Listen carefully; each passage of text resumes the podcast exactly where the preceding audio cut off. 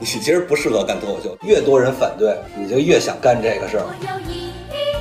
美丽的愿望，长大以后能播种太阳。训练营比赛的时候，当时孙文是评委，斯文给他零分。没想到后来过了几年之后，在脱口大舞舞台上， 又又再一次将我淘汰，之前就将我淘汰。一个爱情，一颗送给送给美丽呀。 我们家离那个学校很远，骑自行车要骑一个小时到那儿。到那儿以后呢，就很累，就得睡觉。你睡醒睡醒了以后，你就得骑回去，骑回去又累了。睡醒了就机会。啦啦啦，种太阳，啦啦啦，种太阳。胖儿哥是没有上大学，高考数学考了七分儿。语文反正不是一百三十多，一百二十多。当时听到语文分儿的时候，我说不会还能上一个大学吧？ 红星亮亮，雄鸡唱三唱，花儿醒来了，鸟儿忙梳妆。对啊我那时候一个月要要在单位写好几封那个检讨书。悲伤从哪里来？然后劳动来创造。我女儿的出生对我来说真的是一个巨大的改变。不爱劳动不学习，我是觉得自己并没有表现那么松弛，我也不知道为什么大家总觉得我很松弛。找些地方采蜜糖，劳动的快乐说不尽，劳动的创造最光荣。 Hello，朋友们，这期是我跟哎，我是不是要把这个排风扇给关掉？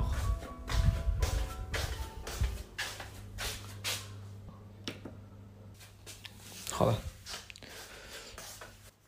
这期我跟伟大爷跟小快三个月前在青岛录的，当时我们刚录完脱舞的第一轮，然后在这酒店房间里面就想闲聊录一期，找了一个角度是我们三个人的人生转折，因为这个话题所致，所以说你这期可能不会有特别多的金玉良言，或者是这种人生智慧啊，一些能够给你带来明显启发的结论或者是信息，因为就三个人聊自己的事儿嘛。但是我觉得聊得挺开心，我听得也挺开心。呃，如果诸位对这几位演员感兴趣，或者是想听我们闲聊一下的话啊，可以随便听一听。这两个演员应该我就不用多介绍了。如果诸位听脱口秀的话，这两位演员应该也会比较熟悉，都是之前在线上节目里出现过的。呃，伟大爷还是长沙这个笑妈俱乐部的主理人啊、俱乐部这几年做得也特别好。小块儿就更不用说了，可能是中国最著名的拆二代，人设非常鲜明。我们三个八零后老男人啊、后来聊着聊着发现也都是。呃，失败的文艺青年，比如说都曾经参加过新概念作文比赛，也都落选了之类的吧，我就不多说了，大家一会儿可以听一听。就我现在录这个开头的时候，其实也在青岛，就是来当观众参加那个总决赛。特地我想着这不上台，我搞套西装穿，然后没想到这发型师老师就也挺挺狠，给我搞了个特别像那种八十年代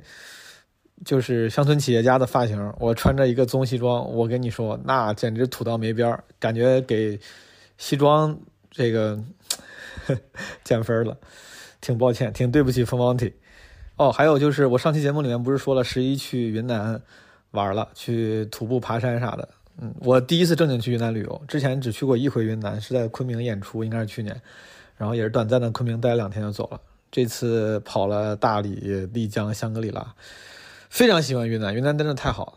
我当时刚去大理的时候还发微博，我说这个赞美大理，感觉特别好。可能是我喜欢那个山山水水，我对海滨城市，我对海边其实没有特别特别大的热情。就是海很好，但可能因为从小不是在海边长大的，就对于大海、海呃风就这样的意象，我不是特别敏感。可能是因为传统呃中原人、内陆人的这个我不知道基因所致，感觉还是这个山水、湖泊可能对我来说反而更吸引力更大一点。当时在洱海边有一个傍晚，吹着温度适宜的小风的时候，哇，真的还是挺开心的，站了好久。后来去香格里拉，然后附近什么迪庆州那些地方，然后在丽江周边，真的都还挺美，非常喜欢。唯一的感慨就是十一期间在那几个什么古镇，束河古镇、大研古镇，就是非常萧条，好多店都关了，尤其是束河古镇，你感觉这这这个景区，它它就是个景区嘛，对吧？那个景区简直我就是去我们河南的什么清明上河园都没有见过这么萧条的时候，就是非常感慨。当然，大部分原因可能是因为疫情，但我觉得也有一部分别的原因，就大家对于这个某一个群体对于旅游的消费升升级、审美升级，和某一个群体的这个对于旅游的消费降级，这个就不展开说了。但是反正我挺感慨的，就这些古镇可能本身确实是一个商业化比较严重的，通常对于一些高级旅行者（加引号啊）来说，可能都不是一个上佳的旅游目的地，但仍然他们的热闹和繁荣是有意义的。但是看到他们那完全不热闹、不繁荣、非常萧条的时候，很悲伤。哦，还有一个就是我们做那个西本无害线上相亲这个事儿，因为当时上期说了嘛，咱咱咱们播了一期，后面可能还会播后续的节目。但是毕竟报名了一千多人，没办法让每个人都能参与到节目录制里面。然后那些报名有交友需求的朋友怎么办呢？现在基本无害正在紧锣密鼓地做着一个非常简单的匹配页面、匹配网站。就如果你之前报过名的话，到时候会有一个非常简陋的基本无害版的 Tinder，就可以让你认识报名的其他人，好吗？跟你们简单预告一下，希望它能够正常上线。然后闲话不多说了，大家可以听一听小快伟大爷我们聊我们的人生转折。当然，我们聊我们的三个人生转折其是这个节目的大部分，可能占百分之七十五以上，但前面还是有一些聊别的东西啊。这个在正题前会有一些别的内容，大家不要烦，好吗？有些新鲜造新风，有些地方才迷航。劳动的快乐说不尽，劳动的创造最光荣。快哥感受如何？连着三年了，竟然第一次首轮淘汰，也是凭实力吧。 这口碑这一块一直都在那那这儿个啊今。年虽说有些遗憾，因为这个，其实我很反感一个什么，就是好多人有时候淘汰以后会会特别期望别人说你要是不选谁，不选他你就赢了，大家会安慰你。对，或者说你要是发挥好了你就赢了。但实际上我觉得没有这个必要，因为这个不一定嘛。嗯，对，今年有很多人跟我说我要讲顺了也能赢，但实际上你就是没讲顺，这东嗯西不并不能让自己好受一点，只能说我更后悔了。我感觉你一直性格都还，就是你挺挺看得开，但我觉得当时你就是确实是走的时候，你其实心里还是有点难受的。是肯，因为这事儿是这样，其实每年被淘汰啊，你心里都会难受。正常来讲，很多人应该是有嫉妒这个感觉，回去好好努力。但我这个人可能是我性格上有缺陷，或者有其他问题。就卧薪尝胆吧，尝着尝着呀、啊就觉得这个胆啊呀、也没那么苦， 还有点去火。第二年这个感觉就给忘了，因为我印象很深。第三季参加的时候，第二轮不也被淘汰了哦吗？当时我还跟周老板住一个房间，嗯然后那个第二天周老板要去录那个小会去，嗯，然后我自己在，他就说那个你没事儿吧？说那那我那我就走了。然后他走了以后，我其实心里很难受，但是我当时我就想，我一定要记住这个感觉，在今后的一年里好好的鞭鞭策我自己。 但是这个感觉没有持续多久，嗯，就消失了。然后今年来这儿以后，我其实之前一直在想回味那个被淘汰那个感觉，但是已经找不着这个感觉了。嗯，你知道吗？而且实话实说，我是这个创作能力很低下的，就是其实这几年也没写什么段子，应该投入到更多的精力。哎，我在这儿插一句，我觉得块儿哥不是创作能力低下，我跟他住那么长时间在一嗯个房间，块儿哥就是注意力很难长时间集中。 比如说呢，就是他说我要开始写稿了啊，十分钟之后我扭头看他刷短视频呢， 你知道是一什么情况吗？我就发现啊，前几天不是要比赛了吗？嗯要比赛那时候啊，你就发现身边你觉得电视剧也好看，短视频也好看。篮球也想打，就世界上的所有的事儿都变得特别有意思。 然后比完了淘汰了，什么都不想看。 那几个剧也不看什么视，短视频也不不打开了。 好几好几个人叫我打球，我这打什么劲啊？ 但是那些晋级的这两几天特别爱打篮球，你知道吗？哦 对，我这个人是有这个是有这个问题的。我觉得也是因为你选的太多。快哥他能创作的领域有点多，对实话说，我从刚入行的时候，我就记得你那个时候公众号公连众号载哎写东西呦，，那对个他写的太好了。啊、你又写东西，你又讲单口，然后你现在又发现了新的技能，做视频，我发现拍视频对。对，这种会的多的，有可能有时候你对在一个事儿上就不会那么背水一战。但是其实说白了，我拍视频的时候，包括线下跟朋友聊天，看我视频的人会觉得我的视频比脱口秀好笑，线下跟我认识人又觉得我线下比脱口秀好笑，就你就感觉方方面面都告诉你，你其实不适合干脱口秀。但是，但其实我是觉得脱口秀这个东西，我肯定是自己有问题，但是我现在还是想解决掉这个问题，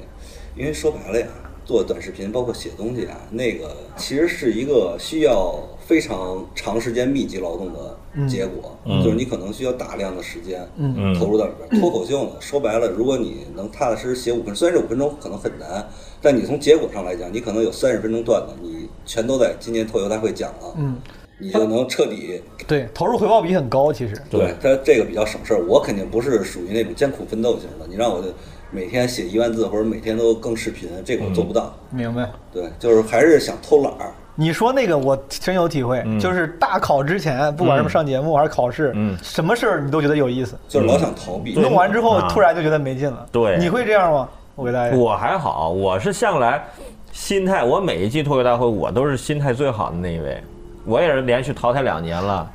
不过我我淘汰了之后，整个人心态也非常哎好，，你是真心态好，我是真心态好。你完全无所谓，你就比如说去年淘汰就一盏灯给我淘汰了之后，我大概就是从舞台走到淘汰间的路上，我就调整好了。明白。但是上台之前，其实大家都还是你抱着肯定想这个赢的对你肯定是抱着想赢嗯去的，但是你没有你，我会瞬间给自己很多理由，你为什么会被淘汰？我会出很多的理由否定我自己，就是一下子你就这就该我淘汰。其实你就是心态就会马上哦就那变你得这还很好，你这不是找借对口，我跟块哥俩人住一个房间，我俩每天啊 就看着这个这个今年的脱口大会的演员的这个五十四个这个演员的名字表儿，就我俩就觉得我俩在上面格外突兀。 说今年怎么又有咱哥俩呢？ 今年会不会比前两年自信点？我还真不是哦，就我今这年啊也是，险胜。我我今年啊，反而是比前两年啊，要上台前更紧张了。嗯，因为我那套东西就是读稿会前天晚上，就是临时传出来的，然后就是看线下开放麦就试了一次还是两次，就完全心里没底。嗯您您记得咱录制前一天晚上，咱俩不还去开放麦试吗？对，是就是毛东第一个，我后第二在个他后面，他那一段哐哐炸，咣咣炸，啊对我在后边，我前面这半段全全就是有笑声，你别说这但是个，不因行为好多人跟我说你也哐哐炸，说那天最炸就你。哐哐炸，你 就我这就哐哐炸 了。一天到晚还跟这儿放烟雾弹呢，真是受不了啊！真不是，我前半段儿那个真不行，就是整个回来之后，整个心态就特别的难受，就觉得哎呀不应该去练这一场。就是突然之间，我那天第一次上上开完麦之后，有好几个人跟我说：“哎，你这段行。哦，”就突然间你会自己燃起一点希望。 对你那个呈现，当时那笑声都不停，对那个希望一出现之后，你就 哎又啊完呦，了，就有点想赢了。对给当吓着了 对当时是这种真实的感受。你为啥心态这么好呢？我觉得主要是我之前的原单位工作的那几年啊，嗯接受的一些所谓的不公平的事情太多了，你就自然而然会可以快速的做到自洽，因为我心里觉得更对成熟啊了嗯对啊我那时候一个月要要在单位写好几封那个检讨 书，好几次，我真一个月平均下来大概三我当时算过，那么三点八封还是三点几封的检讨书检讨书。伟大爷之前是在这个系统里面工作，哎，对你你给我这些个听我众是介绍一我下，是新闻，我是电台里面的一个主持人，我当时主要是做新闻评论嘛，我是学新闻出身的嘛。嗯，我之前先做记者，啊做记者，后来做编辑，后来就是做主持人，开始文字记者编辑，对文字记者、编辑，就是做采访什么之类的。嗯后来就开始就是当主持人，做新闻评论员。但是我也不是学播音主持的，就是因为北方人这个普通话在南方 相对有点优势，就是就就弄了。所以说你们经常会碰到一些事情，这个事情在那节目上做了一些。他们认为不太恰当的评论，就直接就是第二天你检讨书就写我哎，我顺顺口问啊，你说做做这种新闻评论嗯，每天日播吗？日播，日播的新闻，然后你这评论是你每天都要写稿，我每天都要写稿儿。我从大学毕业，我大概是从呃，我一三年的时候做记者编辑，我大概一四年，嗯从一四年到我离职，大概是七八年的时间，嗯，我没有夜生活，每我天是每天晚上都要在家里或者是在单位写稿子，一晚上八千字。但是你不是说这八千字是你要自己写，就是你首先这个新闻你拿下来复制粘贴进去，嗯然后看看网上的大大家的这个声浪这个方向是怎么样嗯的，然后再规避那些不能说的一些方向，然后就去，但是你总会有一些新闻理想在里头，你会夹杂一些自己想说的东 西，掐杂一些，真他妈傻逼，这个嗯事就是儿。这种东西叫做哎呦有点，私货。 对我辞职的时候，我就搜“检讨”俩字儿，在我电脑里就是那文件夹，我我划了好久才划到 最后，就是从第一封检讨书我都放到了一个文件夹里面，划到后面，我操，好多。这也是个机制，就是你要嗯说了不能说的，你就得写检讨，对，然后写完之后有什么实质性的影响吗？没有什么实质性的影响，就是表明个态度对表明态度。但是一开始我写检讨，我是不接受的，啊。我说我觉得我没错。有点到后 面，后面跟我说，后面到到什么程度？嗯今天啊，这期节目播完之后，大概十一点左右就能接到通知要写检讨，我十点就把检讨提前写完了，我都能预判他们的检讨了。稿就是没写完，先写结论。对，，所以说你就你就是在那种环境下，你当然呢要做到自洽呀，你跟我俩分享一下，检讨大概是个写个啥呢？就是先说情嗯况，在于昨日的节目当中嗯几点几分，嗯，呃，在评论某某新闻的时候呢，呃，做了以下的评论。是不是要说自己不好？我因为觉悟低下哎，对，对思想不进步。对对对对对对对对对对，就是那几句，然后先把这个事实陈述清楚了之后，嗯啊，事后呃节目播出之后，造成了非常不好的影响。嗯，然后呢，在老师的批评指点之下，我意识到，我啊再一，怎么次，再一次， 再一次，我就是怎么做到这提高思想觉悟啊，深度学习什么什么什么什么，哦然后如何改善什么什么什么，然后怎样提高啊，带着节目组。啊，更加进步。节目组就我一个人，就你这样就说是节目组，带嗯着节目组的期望呃对继续努力继续努 力，呃，就不犯呃类似的错误，然后以此更正，希望啊这这什么原谅什么之类的。是吧写完之后，有的时候第二天还要再写一个， 两个一起交上去，真的你这干了几年？你这个主播这个八年。干到了干到了二零二零年年底。我二零二零年疫情的时候，但你二提校的离妈职。校妈不是之前都有我吗？二一几校妈一七年年底就做了，这一算八年年初算是你的那一个嗯对，那时候就是兼职在兼做。职那那时候做这个东西也不赚钱，就是你不做你就没有地方讲。你那时候是为啥做校妈？也是看了国内的这样效果的节目嘛？我那时候看了，但是也没想着讲。嗯那时候吐槽大会嘛，嗯吐槽大会那他们做了这节目之后，他们想做脱口秀大会第一季，他们就想去全国各地去看看能不能选一些脱口秀演员。当时有个节目，块儿哥应该知道，就未来吐槽王。啊，然后去长沙找人，就是看有没有能够讲的哦嘛。然后那导演就坐出租车，嗯正好就听到我节目了。哦，就我当时的节目在长沙不是吹啊，嗯收听率这一块，手拿把掐那个，那那的哥就说，他就问的哥这是谁啊？那他就说啊，这你这不知道这是他这这这是这这韦大爷，这我们当这时你在那里面就叫伟大爷。对我哦当时在电台界还挺火的，然后他就找他这个广电的朋友，然后联系我，看能不能来线下讲一场。联系了我三次，我前两次都拒绝了，嗯第三当时还是个腕儿呢，在 当时。第三次讲了讲，哎呦，垮那个垮呀， 那个垮到真是，哎呦难以形容，就是跟根本是两个跟自己想象中的两是两个东西，但是反而是这个垮刺激了你，刺激了我哦，就是我就雪耻，我就雪耻，我就说我就我一定弄这个，我开始全国看，北京、上海看，广州看，然后去广州那时候香蕉开放麦报名，后来想来回一趟一千多，长沙自己弄一个吧，要不这成本太高了。当时那那个阶段，全国很多城市做俱乐部的人，其实想法都跟我差不多，就是我们不做，我们就没地儿讲，嗯就是嗯初心大家都是非常纯净，也不是为了火，就是为了让自己能干这个事儿。哎对嗯就是直到有一天俱乐部开始赚钱了，我大家都还懵了一下，哇，初心没了，从来没有想象到这个东西还能赚钱。小还马能从赚这么多 钱，什么时候开始赚钱的？二零年，二零年，前面那等于说三年是呃，亏的19嘛？其实从一九年十月份我们开始了第一个月有结余，哦，那之前是亏亏钱，当然亏，你自己自掏腰包吗。我自掏腰包 亏。伟大有钱，那电台界一哥呢，能不能？对，当时电台界收入还是很好的。明白。你后来出来，一个是因为脱口秀这方面确实做得越来越越好，然后或者时间要花的更多，嗯是不是也因为跟传统媒体的这个没落也有关系？其实我就自从做了这个脱口秀之后啊，嗯你会发现真的自己想说的一些东西，在这个地方是可以讲的。 就是限制没有那边儿对，我不用写检讨了，没有说我可以做到百分之百 real，但是嗯我可以做到百分之九十 real 了。明白。但是在那里面就只能做到百分之十的 real。因为上次我跟佳宇聊，佳宇专门在沈阳也是做这个嘛啊，他是说，当然他也大家都是因为喜欢脱口秀各种原因，但其中一个原因也是因为他说传统电台也会也各种各样的对艰难困难，会这个在你们那儿在长沙明显吗？那我们当然没有佳宇那边那么没落，就是 他那个， 我那可是湖南台，你开玩笑啊，我湖南卫视我们那可赚钱了，我们那哦一个电台一年有一有一个亿呢。明白。所以说其实那边儿其实对反而没啥，嗯我那时候是在我收入的最巅峰的时候我离职的，这个还是挺需要挺大勇气的。对，嗯当然俱乐部赚更多嘛，就是 就你会有一个立刻脱口秀赚钱了，立刻抛弃了糟糠之电台。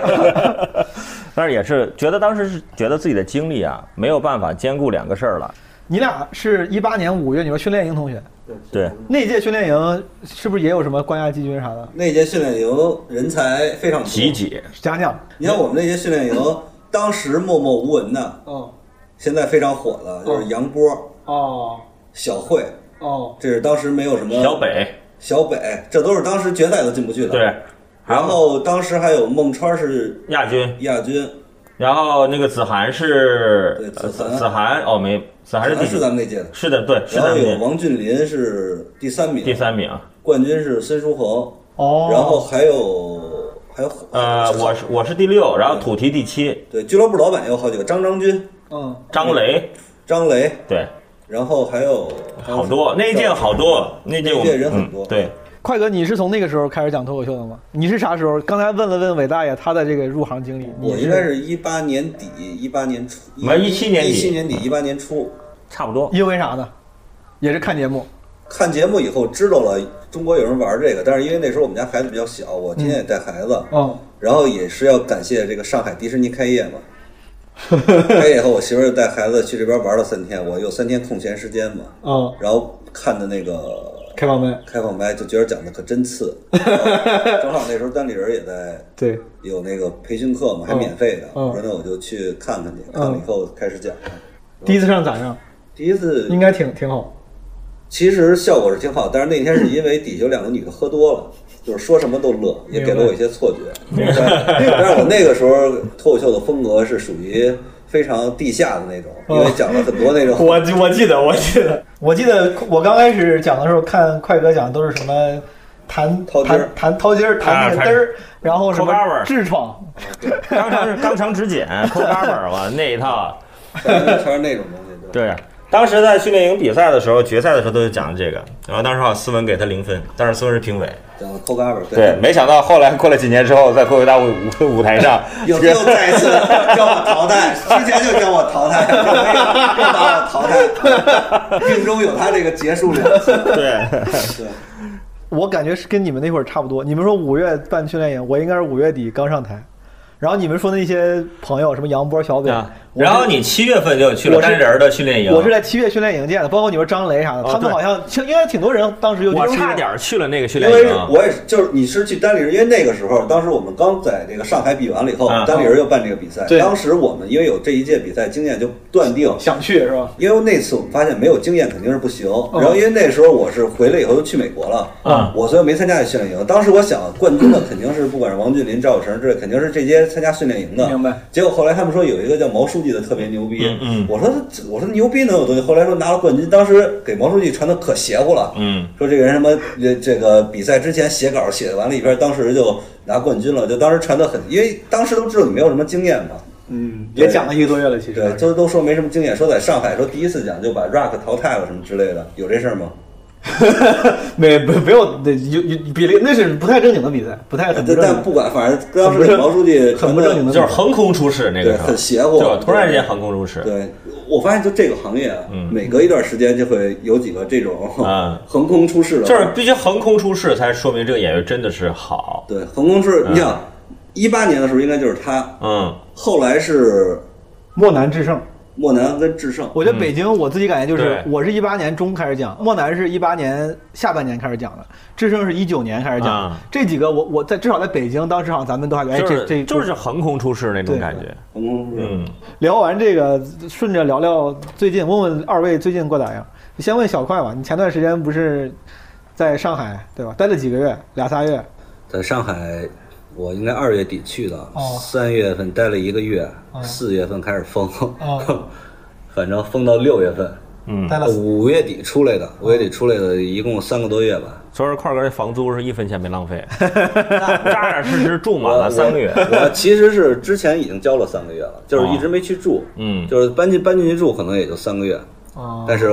有时候这个房租还是想浪费的。你说谁谁想老在那里边待着？这是你的当时应该是视频的高产期，对，因为一天一那更。因为那个时候没事儿干，你每天必须得给自己找点事儿干。那时候虽然说一天一更，但是看的人的确是每天比前一天要少一 些。就发现后慢慢发现块儿哥魔怔了，已经就。 哎，你你视频是啥时候开始？你是不是最开始做山山东菜那个？大家好，我是小快。那天我叫李诞、志胜和广志来我家吃饭，当时我给他们做了一个白菜豆腐汤，一个排骨，还有一个白菜刺身。看着不怎么好看，但我们脱口秀演员也确实不注重外表。看这个筷子，一看就是志胜摆的，对不对？然后当时我们吃完饭就聊天儿呃，知盛和广智表示，他们心目中的鲁菜之巅根本就不是九转大肠、爆炒腰花、糖醋鲤鱼、葱烧海参、油爆双脆、四喜丸子、糟溜鱼片、一品豆腐、红烧大虾、山东宫保鸡丁这类的东西，而是两道我跟李诞从来都没有听说过的菜，所以我们俩就对此表示了质疑。于是徐志胜说道。真的，哎，真不准有，就你做的这个汤，还有那个那个什么蛋黄，那那那难以下咽。那就是泔水，那就跟泔水一个味儿，那就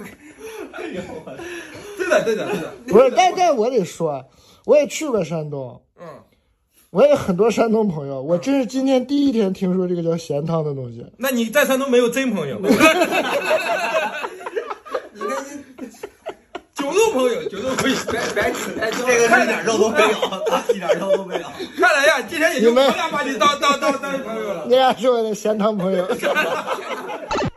那个视频是因为不是我故意拍的，就是李诞跟志胜和广志去我那儿吃饭嘛。吃饭以后，李顺便诞拍着玩了。拍我都不知道，其实哦我都不知道。他拍完了以后，因为好多素材也前后不挨着，就是然后拍完了以后，那天晚上走的时候，他问我会不会剪，我说我只会简单的剪辑。他说那你随便剪剪就发吧。哦嗯那个视频很多人骂我说这个这点素材分这么多段儿就太想刷流量了。哦实际情况是我根本就不会剪辑，以我当时的能力。我每天要剪五六个小时，只能剪这么长，你知道吗？你是没手机吗？怎么那么短？你要剪五六个小时？因为那里边有大量的字幕，校对字幕就需要花费很长时间。嗯，而且它也有它那些视频有很多前后不搭，你必须得介绍一下前情是怎么回事儿，要不然一上来对话是从中间开始的，是是不对的嘛，对不对？嗯，然后后期你再加点音乐，想让这个视频丰富一点儿，时间就是会很长。嗯，就是我其实每天都剪五六个小时，剪完了以后可能夜里边儿就很晚了，我就发了，那没办法。然后很多人骂我的真时长，后来我也挺生气的，你知道 吗？嗯，这个没没办法。嗯嗯，然后后来那个完了以后，紧接着就疯了。疯了，疯了，我肯定得找点事儿干啊，因为那个时候你不找点事儿干的话，你这一天就是会非常的无聊，而且又生气，你知道吗？就是正好这个视频我也不会剪，也比较花时间嘛，就可能可能有的时候很短的一个视频，可能两三分钟我也得花三四个小时去剪，对，然后就找个事儿干。我感觉这个好像经常是在这种不太顺的时候，容易有创作创作冲动。嗯有有创，因为反正没事儿干，你必须得通过创作这个东西来。但其实也很压抑。我现在挺佩服那些做短视频的，他们很多人更新频率挺快的，我嗯我挺佩服他们的。我发现我这个现在让我这么更更不了。但那时候你的那个呃温饱是倒倒还好，没有像温有些饱人其实不是很好，因为一开始说是四天嘛，我都嗯没囤菜，因为我想四天饿两顿儿也没问题。然后后来发现不行了，准备那些菜也都吃的差不多，已经吃不着东西了，抢菜也抢不着。嗯，嗯，抢菜抢不着，而且抢菜的话，你得每天早上起来就盯着手，根本就其实根本就我只抢了两三次就放弃了。后来就开始团购，团购的话，你就必须得每一天到晚都盯着这个手机，因为你不知道它团购信息什么时候截止，什么时候发布，嗯，要团什么东西，你每天都得盯着，等于你这一天什么事儿都干不了。然后有的时候那些菜吧，你团购一些菜，有经常有些难吃的，什么胡萝卜、西葫芦、洋葱头，这几样最多。西葫芦和胡萝卜我非常不爱吃，嗯但是你又没办法，只能吃这些东西。有的时候这些东西也坏。那时候买东西，反正买很多，买鸡蛋能买的时候就买四板儿，一板儿二十四个，买好多囤着。但是丰食材的丰富性也不是很，反正我这辈子没吃过那么多挂面，就每天，而且不想做饭，你你每天就是炒一个菜，往这面上一倒，哦，就是这样吃，打卤面。其实很难受，很痛苦。反正我现在这出来以后，一天都不想再。我跟伟大爷、小快，现在我俩我们几个朋友们，这个七月十一号，我们在山东青岛，嗯，然后录完了中国青岛，嗯中国山，中国青 岛，青岛朋友会会介意。对中国 青岛，这个你弄完还回去吗？还是回北京待一段？嗯，我应该是会回上海处理一下我的房子，因为上海现在的情况不是很稳定，就是我现在就是有点儿应激障碍了，就是害怕回到那个地方 PTSD 了嗯对，怕回到那个地方再被搁里边儿，就很胆怯。我回去把房子处理一下，可能找一个仓库把我的东西存一下。如果等上海的局势彻底稳定了，我可能会考虑再过去，现在不会再考虑了。明白。对，伟大爷前几个月应该还行，他一直在长沙。我就是在，就是我我我说这个，我真的挺感谢我之前的工作经验的。哦，我当时就感觉这个疫情出现了嘛，嗯就是我就突然有一天看到一新闻，嗯，说中央领导防疫小组进入上海，敏感性比较强。我就知道我要撤了。好，那咱聊 聊，终于进入正题了。正题我跟小快、伟大爷，我仨是这个很随机的坐在这儿说，咱录期播客聊点啥？，对，我仨大概花了三分钟说聊聊人生转折。朋友们，这一期虽然刚才我们聊了很多有的没的，但我们本来这录这一期是为了聊聊人生转折。那咱就进入正题。我先问问二位，如果你们现在大概算一下的话，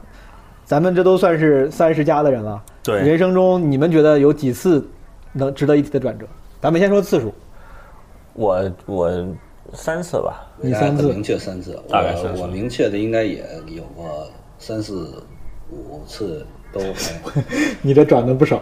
对，有那么几次其实差不。多。我其实你要撑开了讲，像我这个大概也是四五次。哦，咱就慢慢聊，不用慢非慢聊不你用你感觉你有几次？我感觉我本来刚开始录之前，他俩问我，我就觉得就就两次，但是我后来想了想，可能也也比较重要的，可能也三次吧。嗯，我先问。高考之前，对吧？高考，咱仨可能对于任任何一个中国小孩，高考都是一个转折。那对高那高考之前，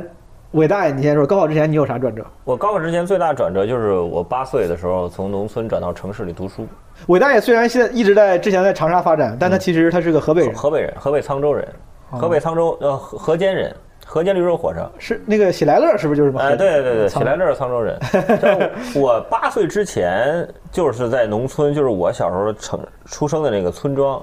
里面生活学习，然后你那个村儿村儿到什么地步啊？村儿它就是就是最最后一个行政单位了，不是城中村儿，也不是郊区，就是农村就是农村。就是纯农村。来，你给我描。四周围全是菜地这种。四周全是庄稼，我小时候也在农村待，你啊在农村待过吗？我待过，因为我虽然是北京，但是我小的时候到我长大是北京巨变的这三十年，基本上。咱们先对比一下，咱这三个地方的农村是啥样？你那儿农村到底有多？我就多说村一个事儿，你们啊你们小时候有那个有秋假吗？秋假是什么呀？卖价，我们叫卖价，假就是你 要收卖，收收庄稼的时候，学校是放假的，放十几 天。你有这假吗？回。看来小快还是不你够没村有儿。吧？就我们是有卖价的，你家有地对不对？有地，你家有地没？有，你我我小时候我们家四周围也是菜地，有什么蔬菜大棚，不不然后也有不，你们家有没有地？你家家有没有地有？有，就是你们家地里种什么？地里种蔬菜有你，看那不对，那不对，你家里有地种的，要么是粮食麦子小麦，嗯要么种的是玉米，要么是种花我生不。是我们种蔬菜就不是菜，不不不我现在都记得小时候我去蔬菜大棚里偷黄 瓜去，你说这蔬菜不不，因为你那是种菜，就是你那就是你那个菜后面其实基本上就是等于说商品卖，说怎么怎么样。不是不是啊就是大就是蔬菜大棚我，小你这时么候，说我小时候还交过公粮呢，我们那时候。快哥，嗯你觉得你小时候你家是不是务农为生的？是，因为就是农村嘛，其实就是农村，所以说你你像父母也不是上班的，就是务农的对，但是这个时间持续的很短，啊，很很短，北京就就会那发我们展不这太好很长，我们这很长。我小时候我割过麦子，劈过棒子，哦我还呃种过花生，种过红薯，掘地、浇浇水什么，我 全干过。所以正儿八经你是农民的孩子。对，正儿八经农民的孩嗯子我我也是，因为我小时候我们家那边还有放羊的呢，啊还还有放 这就特别像一个城市小孩的那个标榜自就己，是知道吗我们那边 有我我我也是农村人， 我真的不是北京人，我真这是有有放羊的我当时并没有觉得这是一个非常奇怪的事情。哎，但我猜啊，你就我听过快乐跟我说他他家大概在哪儿，你那儿当时应该算是北京郊区，他也不是说特别村儿，应该是郊区那种感觉。其实看你怎么对比，因为我一直以为是郊区，但实际上我们家为什么说是变迁特别？你就是说现在你们家原来住那地儿是几环啊呀？原来住那地儿四环啊，你看看，四环还可以四环还可以不了是。你想，是我上小学的时候才修的四环。啊我们家那儿很明显是从村儿变成郊区，然后变成城中村，就是你跟我们不一样的是，你在成长过程当中碰就到这能样的感巨觉到城变。城市的这对个城市化但的啊这是种。我跟你说，我现在那个村现在还是一个村，呃就还是那旁边还样有菜地楼可能楼可能好嗯点儿，对吧？没有，还都是平房，还是平房。就还都是平房。我哦去年正好过年的时候，因为我好多年没有回那个那个村儿了，嗯我这开车我去，我都在村儿都迷路了，直到到了村村中心有一个那个那那那叫石石磨，啊啊我看到那个石磨，我的哎呦，这是我还在呢还在，我就知道哦，这是我印象中这个石磨是我们村的中心位置，嗯我才知道哦大概的方位是怎么样，因为很多房子拆了就重盖了嘛，对，我就是这意思，就是还其是实平房其实农村的房子会有进化，但其实对还是个村儿，还是平房，还是村啊。所以说，就是在在那样的环境里面，八岁去到城里，就整个人就直接就是被扔到火炉里重重新练了一下似的。因为你在农村的时候，你我去那时候城里读书的，穿着布鞋，就是那种感觉，就去转到当时城市里面最好的小学。你去的什么省？就是还是沧州、河 间。不就是去的河间啊，就去哦去的县级市，就是哦就是那差别就已经很大了。就人家同桌都是卷笔刀，哦我那削铅笔的菜刀拿了 个镰 刀的没有削铅笔我那削铅笔的刀是，你知道那种小细的那种锯条吗？哦那种锯条磨磨磨磨，把它磨成刀的形状。哦我操然后伟大爷还有这种然后那个呃那个剩下的部分是拿布条哦缠上，就是真的就跟那时候抗战时期就拿出来那工具似的。明白我拿这个，我当时就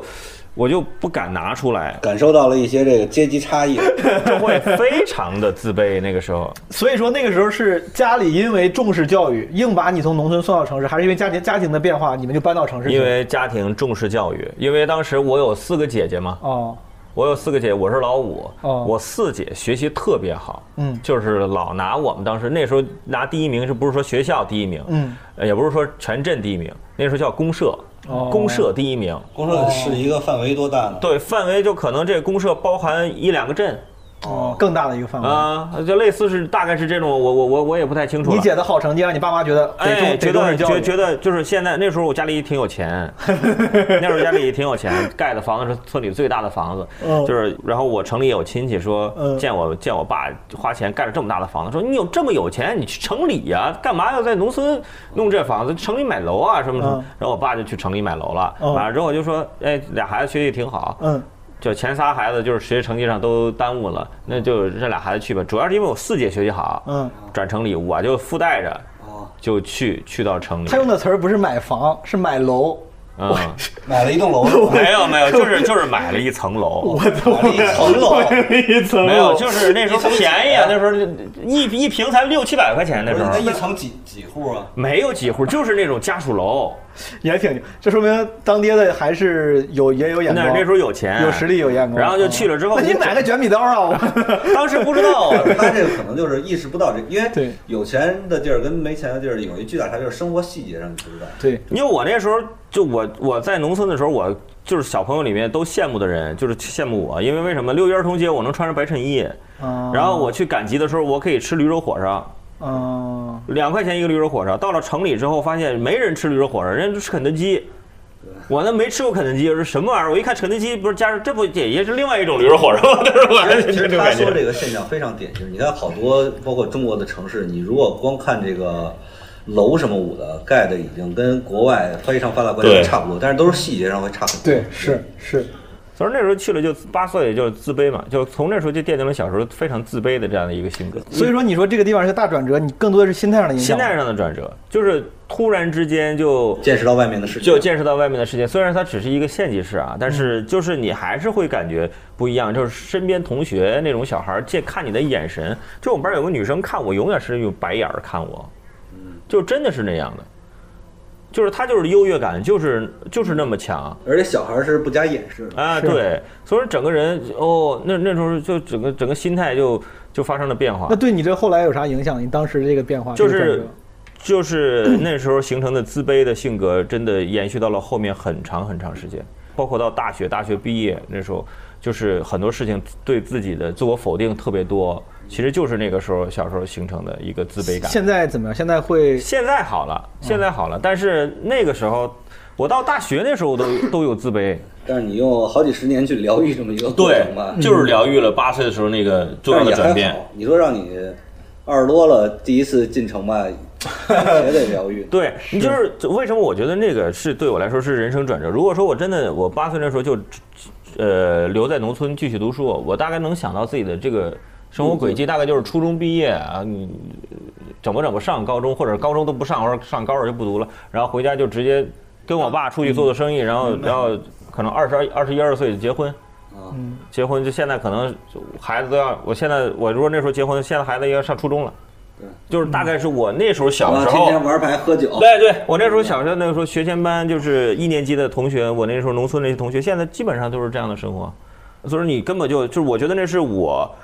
这人生迈出的第一步，就是八岁那一年，就是迈出农村那一步，走向更大的世界。对，那是第一步，我觉得这第一步非常的关键。咱那代人相对来说，这个学习改变命运这个程度还是会再高一点。对，非现常在高嗯说实话，现在学习改变命运也当然也还能改变，但其实没之前那么明显。没有，之前那么就是就是那个之前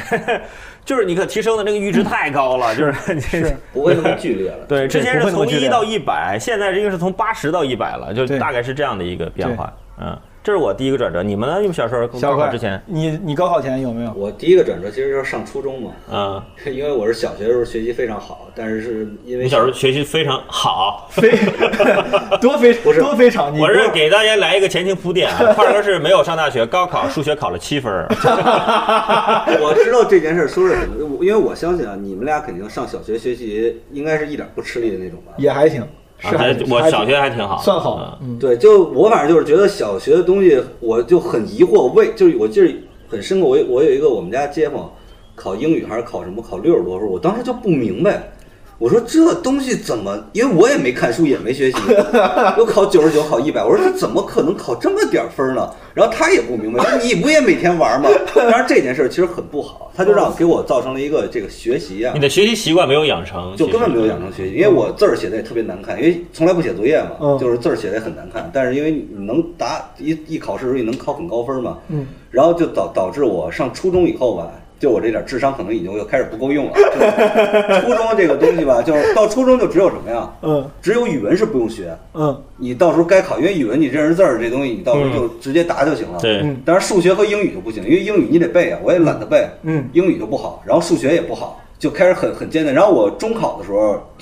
考的就不是很好，然后后来我就中考的时候就复读了一年，当时是想让我上一个中专或者我爸我妈知道，因为小时候从学习好嘛，他们是想让我上大学的。嗯然后要是考你要上一个中专或者职高，我自己对自己的认知也是没问题的。然嗯后就是我印象很深，那一年我好像是一摸完了以后是考了六门，考了二百多分儿，还是一百多分儿？中考的时候中考的时候，当时 老师就跟我说：“你就上个职高就完了。”我说：“这不行啊，因为那一摸完了应该是。”离高考还有一个多月，我当时就老想用自己以小学时候成功的经验去带啊一下，然后就努力学习了一个月。然后老师说你现在学一点用都没有了，也就是个二百来分儿。嗯然后后来呢，中考的时候是考了四百多，哇，这提高挺大对，四百多，但是距离这个高中线可能差个三四十分儿，但是当时也很沮丧嘛，很沮丧。后来我我爸说你是什么意思？我说要不然我就复读一年。然后复读一年呢，其实复读一年那个那一年对我的改变非常大，因为你身边的人，因为你之前本来自视甚高嘛，你在对初中也是风云人物，你知道。嗯但是你复读一年，你就老感觉大家他这个人学习不好，怎么着，是不是笨啊什么之类的。嗯而且那些个我们班里，我复读的时候，那班里有几个人，反正一直就觉得我特别牛逼，但实际上我也不，我只是心情不好，不愿意跟人 说话。然后他们就，我觉得我特别牛逼，然后反正也跟我产生过几次冲突，你知道吗？老雷特别牛逼，想打你就那种，就是就是找事儿，找事儿，明就白是比如我上学迟到了，嗯迟到我进去以后，有一个男生坐第一排，他们绊我一下，哦，因为我跟他关系也不熟，然后办完了以后，然后我就给了他一个嘴巴，给他一个嘴巴以后呢，他的有一个哥们儿就起来说咱一块儿打压呢，然后后来就被这个老师给摁住了，然后后来他们反正几个人也跟我打过几回架，然后反正我都以优势胜出了嘛。你这么屌的，你初中一 v 多也这么屌的吗？没问题，我小时候身体素质很好，就是打他们是应该因为没什么问题，对，然后就是挺屌，但是初中的时候，其实严格一讲，那一年就复读年也没有好好学习，没好好学习，全靠去年的这个 底子，我学过一个月那个底子嘛。后来再加上我后来在中考的时候是非典那年，嗯然后好多门没考，只考了三门，嗯就数学、语文、英语。然后我是语文是很高，然后数学就是正常发挥，考试一百分儿，然后满分一百二好像是，哦但是考一百，那也可以了，然后英语呢七十多哦，七十多，但是有一个好的优势是什么呢？就是我报那个学校啊，在朝阳区，嗯没有人知道，嗯是一个西城区的一个普通高中，就我们老师都不知道这个学校，说你这个是不是一个职高啊？然后我说不是，因为那个那个学校唯一一年在朝阳区招人，只招两个人，因为那学校扩建了，可能必须得有这么一个要求，只招两个人。我怀疑朝阳区没有人报，嗯，然后我就上学，因为我那个分儿离那个学校的分数线差着三十多分儿，因为我身边的同学，他们都是那种考了三百多分儿，然后还花三万块钱进去，然后我说我考二百多分儿，他们说你你家到底花了多少钱？ 你看，听块儿哥这中考这个报学校，就感觉像别人的高 考一听出了样。高考的波澜壮阔，我当时也我，而且那个学校到那个学校以后，会明显感觉到因为那是西城区一个学校， 嗯，明显感觉跟我们那个长区边陲的学校已经完全就不一样了。西城更重教育，就竞争更激烈是吧？就是竞争激烈也是一方面，而且西城区的小孩感觉明显生活质量要比我们长区那块儿 生活质量要好很多，哦你知道吗？就是这个生活条件上的差距也非常的明显。明白嗯。对，然后那三年反正，哎，有时候我感觉这个人呀，真是气味相投。就是当时我跟跟我关系好的那些人，并不是说知道对方的成，就是大家自然而然的玩到一起。后来玩到一起一对啊，全都是花钱进去的， 说这些人自然而然的 就聚到了一起。侦测出了对方是跟自己类自然似。而然的就就聚到了一起。对，反正反正但是但是这件事儿就给我造成影响，就是你上高中还是说白了就没有养成一个好的学习习惯嘛。高嗯中时依然就是也不学习，然后到高考以后，这个这个 高考数学七分真的假的？ 是这个是 真的。所以你后来就就我觉得数学考七分都还挺难的，对不我对？你但凡对两道选择题，你都我就这么跟你说吧，高考的试卷啊，我根本是看不懂的，只做了选择题。嗯，然后后边的题我看了两眼，就就是看不懂，我就根本就不知道在说什那么。你这三年你你是真纯玩过去的呀？对我书都是新的，书都是新的，你完全不学呀？完全不学。我就是那你天天干啥？因为我我们家离那个学校很远，那个时候啊哦地铁还没有这么发达，我每哦天骑自行车要骑一个小时到那儿，啊哦到那儿以后呢就很累，就得睡觉。你睡 醒，睡醒了以后你就得骑回去，骑回去又累了。睡醒了就骑回去， 你他妈你到时候应该要高高考毕业的时候，你就参加环法自行车赛，你就应该能拿冠其军实。我我我跟你讲，真是因为我现在腿很粗，都是那几年骑自行车骑的。骑睡醒了，骑回去以后呢，你又得睡觉了。我第一次睡听说没考上大学怪自行车 的， 我觉，对然后反正就，而且到那儿以后你也没有，你不想学习，就是这这小时候就从来就不想学习，就是我这人有劣根性嘛，就就是不想学，而 且就真是纯不学。因为我记得那会儿年级又抓那个，因为我们那个学校那时候是个区重点，嗯然后后来就对学习抓的还挺严的，嗯说要统计每就开班会开那个年级会的时候要统计每个班不写作业的，其实大家都作假嘛，嗯我也作假，但是每每个班比如谁谁谁三次五次， 一一到我这儿五十多次，但实际上已经隐瞒一百多次了，你知道吗？我你你爸妈也也也不管你啊？那个时候他那个时候我掐断了，因为那个时候手机还没有这么普及，就是给家里电话。我每天到家早上起来第一件事就是把家里电话线拔了，这么牛逼啊？就是联系不到。他说哪天让你爸联来来趟学校，我说我爸那边比较忙，其实我爸根本就不知道。对，就天天就是做这种事儿，就没没有人知道。然后我爸他们问我学成绩怎么样，我说就还行，反正每年都糊弄过去。然后考试呢，那时候我比较担心的就是，那时候好像已经没有什么留级的概念了，啊，就是没有留级，但是就就是你考试不及格就补考嘛，补考你就作弊嘛。嗯，对，反正就都能也混到高三了。高三的时候，后来要拿毕业证，毕业证的时候还跟初中时候一样，拿毕业证那不是有会考吗？啊，对，会考。会考的时候也是会考完了，这考分很低。我说这可不行啊，然后就是考试考之前一周紧急学习，哦紧急学习，然后后来那个也是因为会考科儿很多嘛，反正就一天学学一本儿，嗯，然后也都过，只有英语没过，只有英语没过，其他也都过。老师也很震惊，说你这个早早这么学，你上大学没问题。我说我这拿个毕业证就，那时候我们老师非常生我的气，就是他老想拿我给班里的同学做反例，嗯，就说他劝我，就说你这样，你以后学习不好，你干什么呀？然后我就跟他说，我爸说了，到时候我毕业以后就让我在我们家门口当一个保安 就行。然后老师老师也震惊，他可能没想到一个小孩儿就我其实就不想搭理他嘛，我就跟他说我就当当一个保安就行，是挣挣个这个什么，我我也不想赚什么钱。我说我没有什么远大的理想，就是我其实就不想理老师就说这些哦话。对对。然后他到处跟别的学生说，有些同学他竟然告诉我他的理想是当一个汽配城的 保安，反正这个所以说你高考考了吗，凯哥？考了，高考考了，要不然怎么就数学题根本看不懂啊？最后总分多少分？应该二百多分，因为我语文比较高，语文应该是一百三十多分。我操，牛逼！对，语文语文反正不是一百三十多，一百二十多，语文很高。我当时听到语文分儿的时候，因为第一个出的是语文分儿，我操，我说不会还能上一个大学吧？然后紧接着数学七分儿，然后后来就后来就是文综嘛，文综应该也考了一百多分儿，然后可能二二百，但是即使这样，其实还是有学校录取我的。啊，但是因为呢，那个学校呢，我压根儿就没有报，嗯，而且就是那种学校，就是它学费很贵，因为算是就是野鸡大学嗯吧，然后。民办那种，对民办那种，我当时其实我当时是有一个思想，就是觉得上学没有用，嗯，你明白吗？当时比较叛逆，独立青年。对，因为当时是觉得，首先上大学不是老有一个报专业的书嘛，我就翻那个书对，发现没有一个专业是自己想从事的专业。就是当可能也都因为当时自己比较狭隘，不知道很多专业其实是挺有意思的，能干很多事儿。对，啊能干很多事。当时就没有这个认识，就是觉得干这个学习没有什么意思。而且你当你当时说没有一个专业是你想干的，但你当时如果你能选，你想干啥呢？我不知道，哦，当时迷茫对，当时也不知道想干什么，反正我就觉得上学没有，而且当时我们家没拆迁，就是 经济条件也不是很好。我就是如果上大上那种特别贵的大学，我觉得对我们家也是一个比较大的压力。我当时、也很懂事儿。对我当时想的是，就是也不是说懂事儿，因为我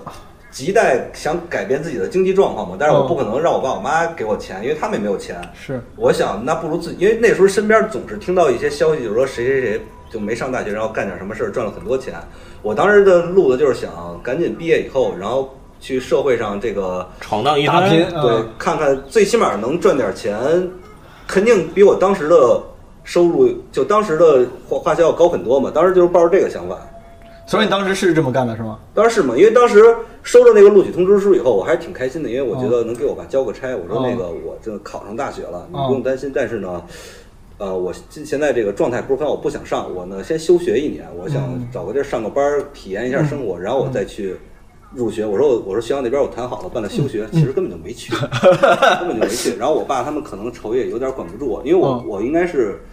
高考完一个月以后就从我们家搬出去了，嗯，就是不想也不想在家里待着，就是住哪儿去了？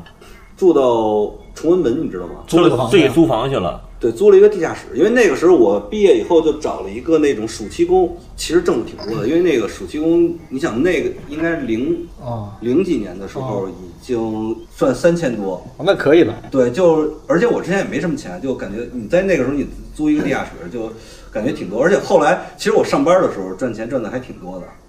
干啥？啊暑期工？呃，暑期工是在那那几年有几个特别火的牌儿叫 Only，你知道吗？我知道还有就，Vero Moda 对，什跟么？杰克琼斯是一个杰克琼斯嘛，对对，就是 Selected 都对是一那个公司当时在全国都非常火，是它是应该是是这个年轻化服装品牌，对是啊对，就在那个公司，他们有什么特卖场，啊在那儿卖卖卖那个衣服，嗯，然后反正挣的挺多。后来就是我，因为我上班应该就上过一年半，就基本每半年这个品牌会升级一下。就一开始是这个，当时我觉得这个已经是顶尖儿的了，然后后来又发现有其他的品牌，然后到最后去了一个假奢侈品牌，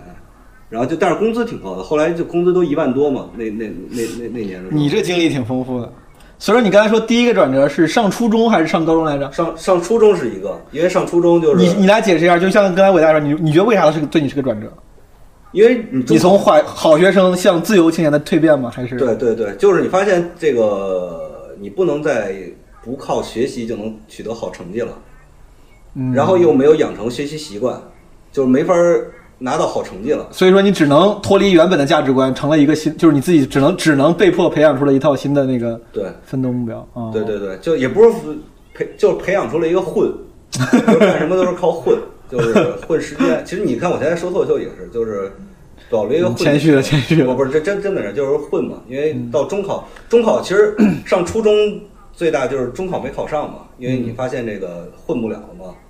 所以我我理解，其实这个经历让你的其实对性格性格后天的养成还是挺大的影响。对那代我觉得因为韩寒什么啥的，哇好多人都会有类似的。对，韩寒也是看他那个呃三重门嘛。对我也是，我是小学就小学看的啊我，是小学六年级看的对《三重门》，那个东西那个时候其实是会有影响的。对对对，那确实嗯有，因为他刚出的时候我上初中嘛。那是我看的第一个第一本长篇小说说，啊，就是现在还记得什么林语祥、周周，对对对对嗯，啊就是这个这记得特别清楚。他那个书对年轻人的影响真的很大，因为那个嗯时候没有这种写小孩儿就真正内心怎么想的这种嗯作品。因为我小时候是看什么郑渊洁、皮皮鲁鲁西啊，对对对对那对种就觉得很好玩嘛，对好看，，但是也已经很真实了。他那里面的人设很跟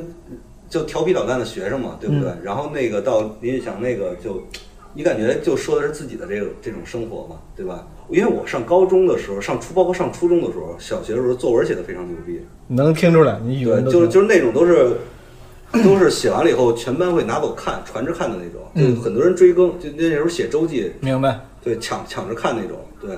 所以当时有一个想法，说想哦，写东西是不是能有一个出路？但是那个年代吧是没有这个出路的，不像现在。嗯，那个年代应该互联网也没有，对，没有太发达。呃，小学的时候刚有 QQ，然后没有地儿写，这东西没有地儿写，那时候给年轻人感觉能做写作的标榜的什么韩寒，然后得零参加新概念嘛。对零零年初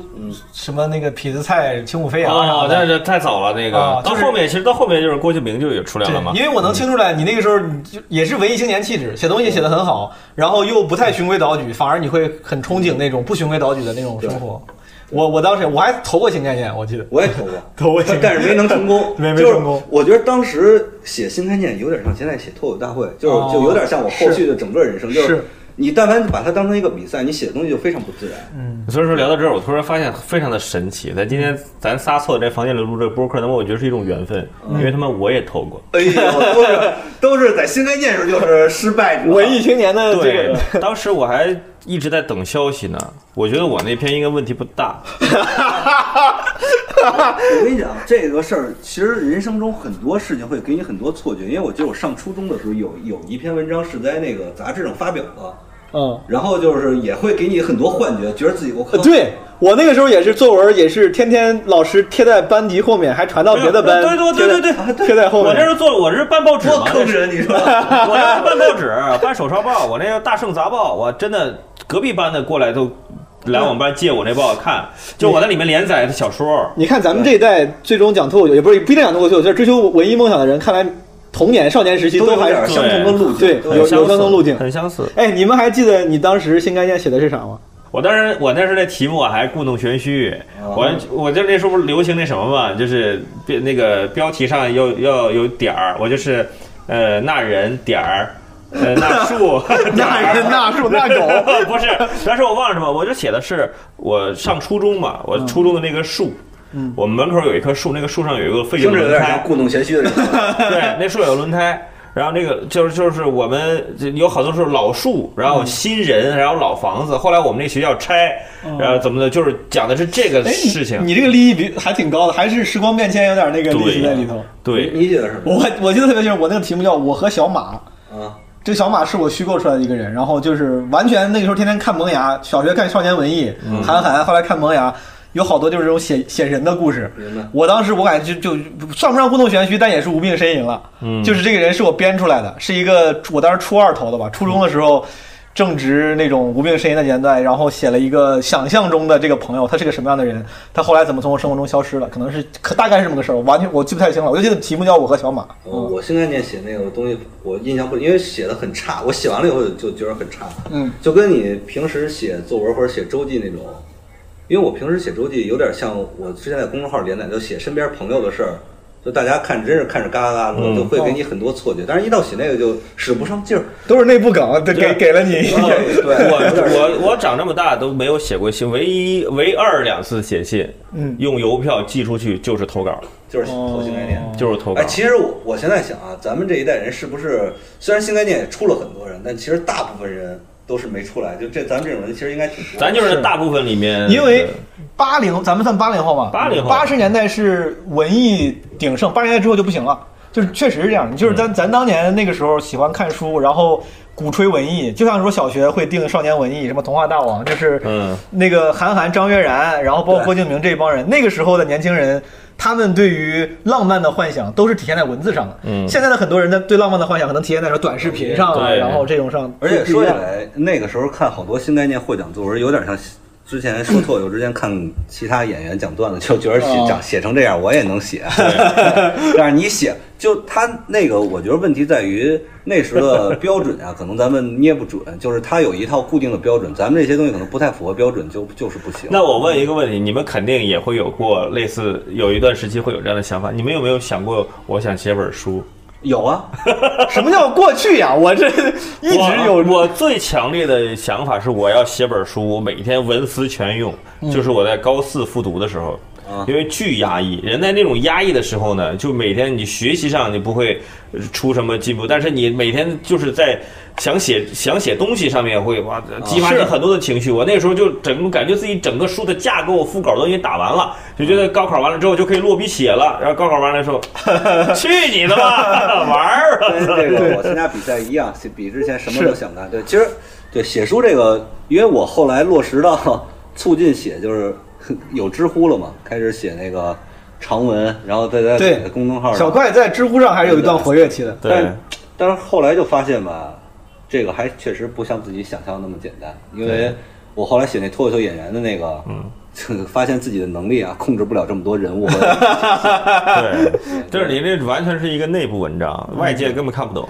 我觉得就是文艺青年的特质。初中的时候开始有好多本儿，本儿上写诗。什么杂文、小说、写小说、哎，魔幻小说，我操，我他妈还 还我我记那边得翻看过漫，画呢，我那时候模仿那东风破歌词写歌词呢，我还对对对写歌对词。对对，初中有好几个本儿， 改歌词儿，那时候又改歌词儿嘛，对对不对？哎呦我高中的时候也是，就是总觉得那个呃就是学校的八股文不酷，不是咱们这种看书多的人应该写的东西。写作文的时候有没有写过文言文，朋友们？写过，一样的也是。我记得有一次我写写作文写文言文，我哎呦哎呦，我操，真是写作文写文言文，我那文言文写的很成功。我们那语文老师说，昨天晚上那作文哪儿抄的呀？啊，我操！我说不是抄的，我自个儿写的。他说这文言文你自个儿写的啊？嗯我说是自己写的。然后他还在全班念，又给了一些错觉。 因为那时候这知道写文言文， 有个就赤兔之死，，对，赤兔之死是那年高考满分作文，对对就是哎呦，赤兔之死写的挺好。嗯然后我那时候，这那我那时候应该是同时跟我们这个年龄发生的事情，对对所以说那时候就是写文言文，那时候是一个。就是觉得你牛逼坏了，你对真正的有文学底蕴，你文采飞扬，你才装能逼敢写用文文言言文文对写作文。我的天我！哎感觉那个时候我看什么安妮宝贝啥的，就这种啊有影响。然后会写，我我会形容词活用为动词。我记得特别清楚，高一有一篇作文，我顶上写的是什么什么苍白了我的人生之类的吧， 就是把这个词当动词。老师还特地画出来说这用错了，我就去跟他说，我说你是不是不懂文学？我说你那时候这是写完的结尾故弄玄虚，结尾的时候突然来一个情景描写啊、哦就是就四个字 儿，四个字儿，事业。大雨结束 了，结尾就觉得，哎呦，这个我的天，高就级了就高级了，就这 个 曲终人散，啊我操，挺屌，太嘚儿了。那时候想想，还是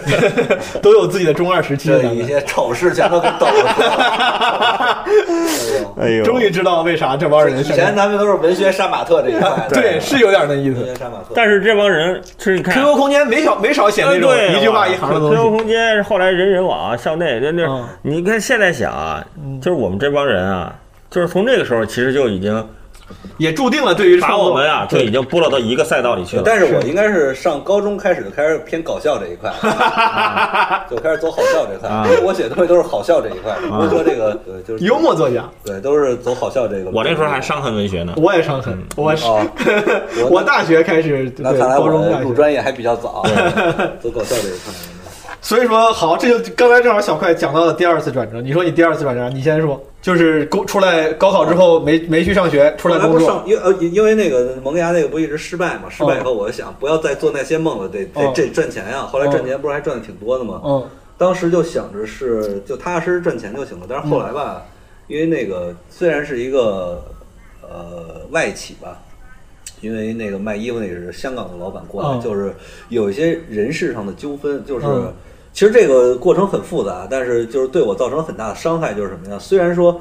就是正常来讲，你要上班的话，你要知道老板不喜欢你，你自己在这公司是干不下去的。嗯对你自己卷屁股就走了，对不对我当时想的就是，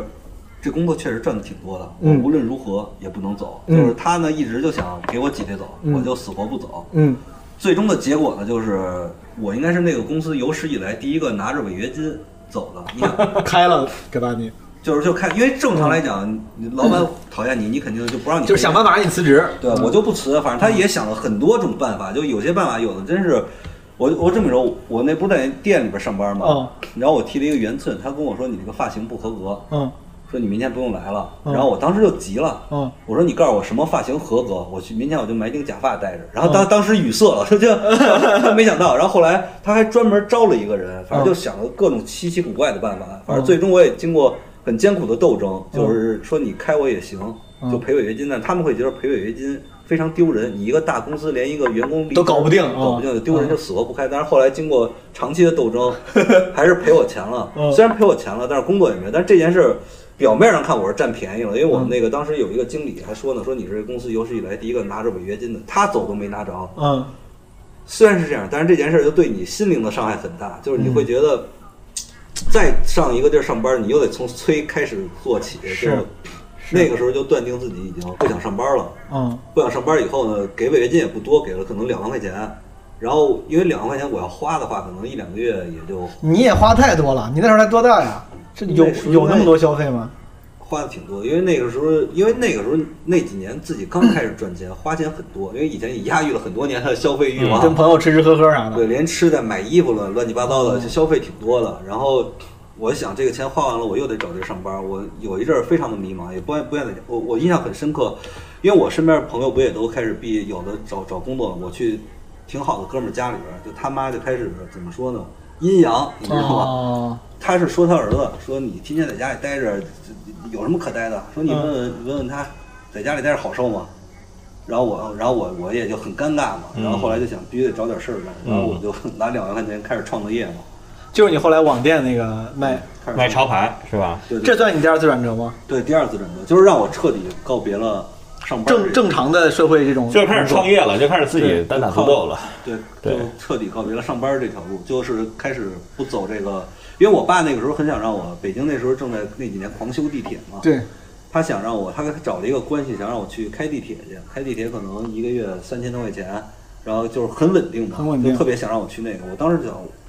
真不想开地铁，因为哎呦，你说多差点我们就坐上块儿哥的地铁你了。说你说，哎呀，就就觉得是真不想干这个。就你那这么说也挺唏嘘。你这你换个角度想，啊现在有多少正在开地铁的地铁司机，他们说不定本可以也是挺好的脱口秀演 员。对，嗯对，就是真不想，然后后来就不得已，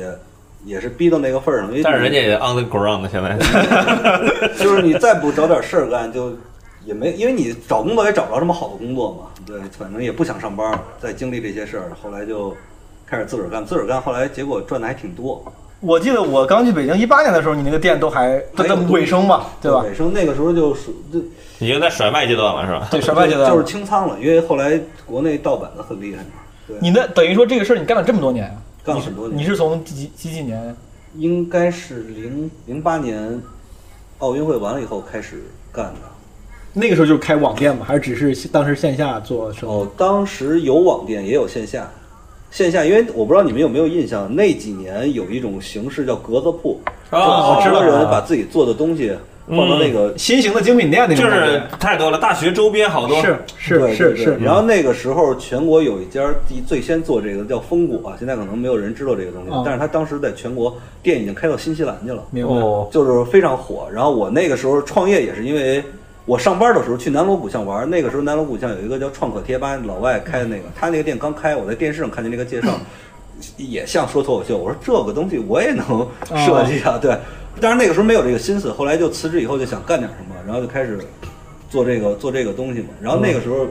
我当时跟我一块儿干这行呢，很多人赚了很多钱，但是因为我赚的不是特，因为我其实有点像我写段子，我设计那些 T 恤都是尺度比较大的那种，就是商场里有的商场不让卖都。嗯但是我后来为什么去音乐节呢？因为音乐节的人喜欢这些东西，嗯，所以每年就跑音乐节，然后去卖卖这些个东西，赚了就反正赚了一些钱，挺好啊。对，然后后来，但是后来就紧接着就是淘宝那几年也在飞速发展，然后阿里巴巴也在发展，然后就开始有盗版，盗版就给我打垮了。就是你这个东西，就是你设计的好，他们就抄你的设计。对，而且他们就是很多大的工厂，他嗯们做东西成本会很低，对也没有设计成本走量嘛而且他会直接拿你最火的去抄，就没有其他的库存的压力，所以你跟他们拼成本也拼不过，你也没法维权。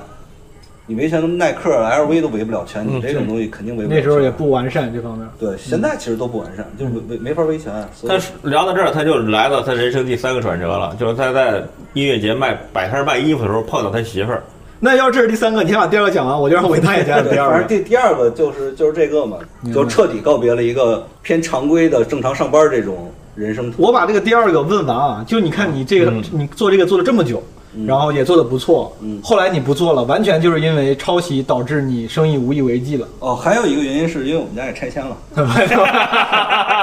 我 云淡风轻 的把最后拆啊一个人迁以后是因为觉得其实要干呀也可以干，但是因为干那个也挺累的，因为干那个你这边要跟工厂的人社交，嗯又要跟那个店门店的人社交，是我这人又不爱走那些面儿上的社交，你知道吗？因为喝酒什么这这不太爱干这个，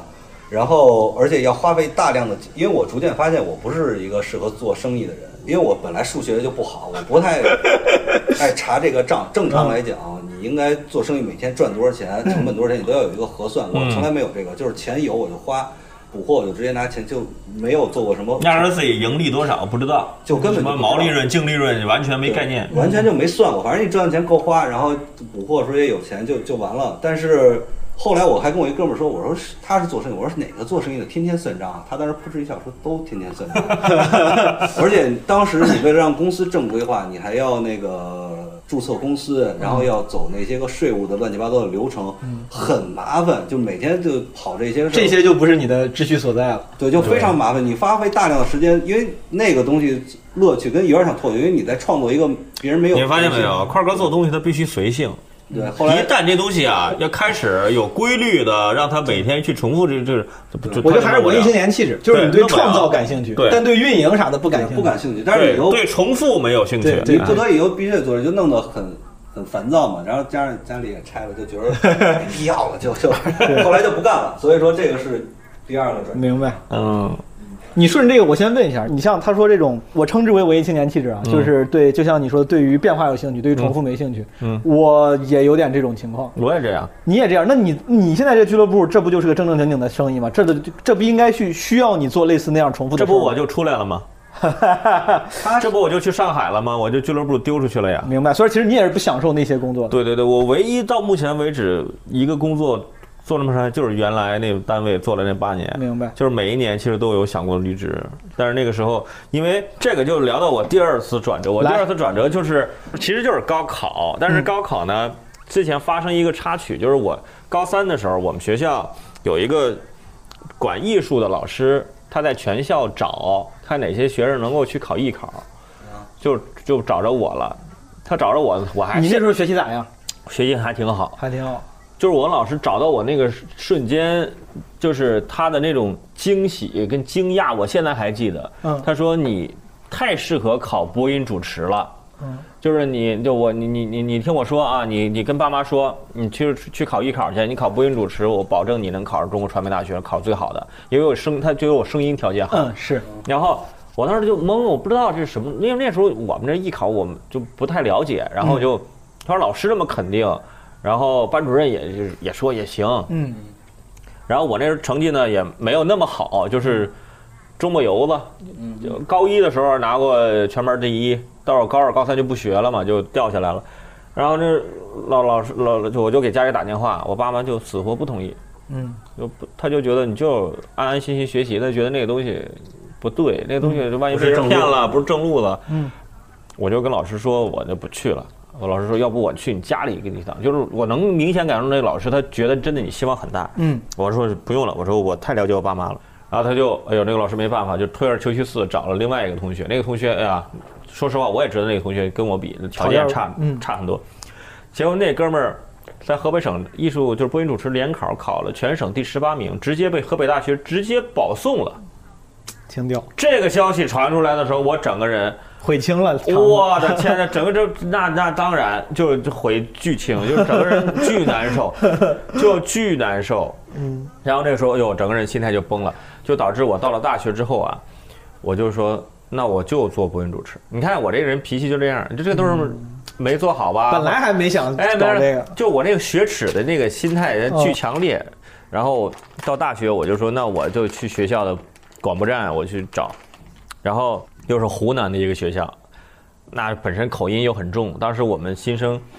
呃就是欢迎新生的时候，就是学学学长学姐代表欢迎新生发言。那个发言的那个学姐就是湖南，就是就是我们学校的那个广播电台的台长，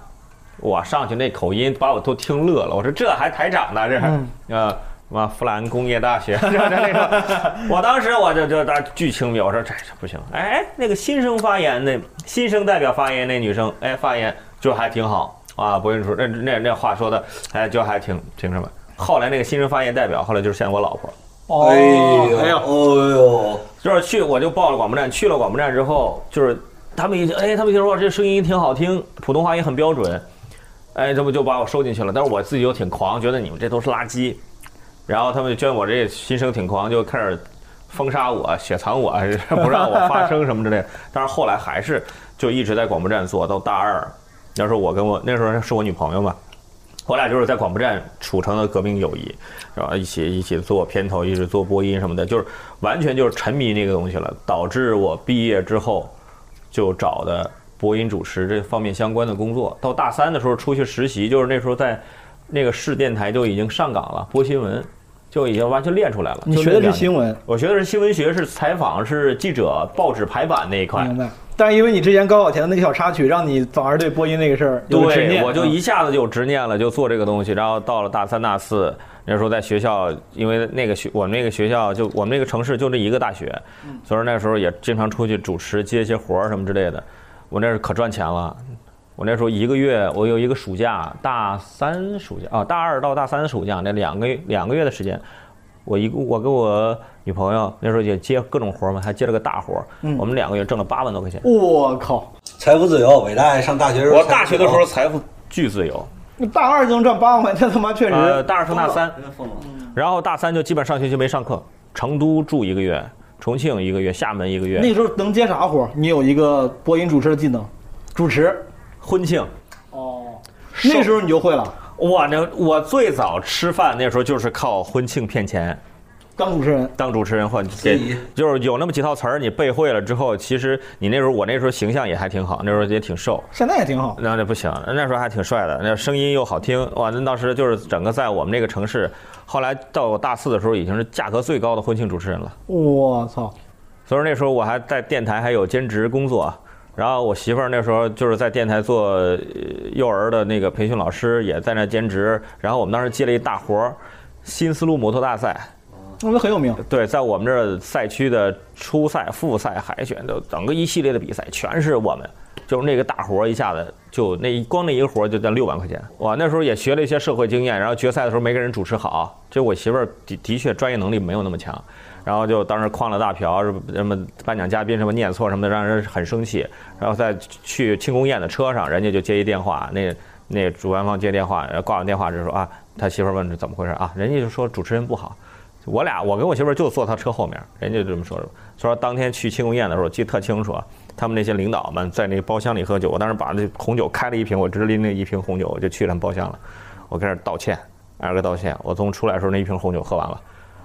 然后我老婆带着我走，然后我们就去吐，出去吐。那时候觉得你不能你没做好这活儿啊，你你你还得是跟人家要道歉，起码后面他们还挺吹一瓶红酒这事儿好使吗？当时好使，都说哎呦小伙子，哎呦未来汪涵， 就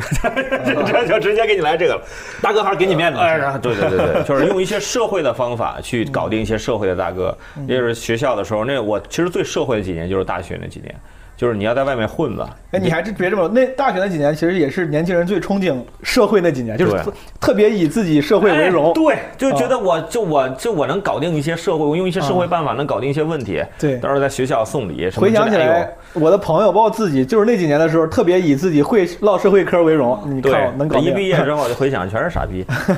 但是那几年的确是攒一些钱，我当时大学毕业的时候，我都想在那个城市买房了。嗯你那确实不少赚没有对，没少赚。那时候就就，但是后来我大学毕业之后，我就想着，我跟要我跟过去的自己就是告别说说再见，我不能再去赚这种钱了。我如果赚这种钱，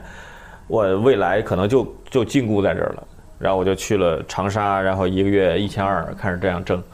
就弄。那你当时上班，你也可以同时再接点这种活儿呀、接私活儿是不行我我吗？在长沙，我就那时候我就跟跟自己下了个就是规定，就是以后再也不接什么婚庆我寿操宴。！那我觉得这全都种不接了壮士断腕还是挺牛逼我这的。撞着断腕断过很多次了，我断过很多次。我从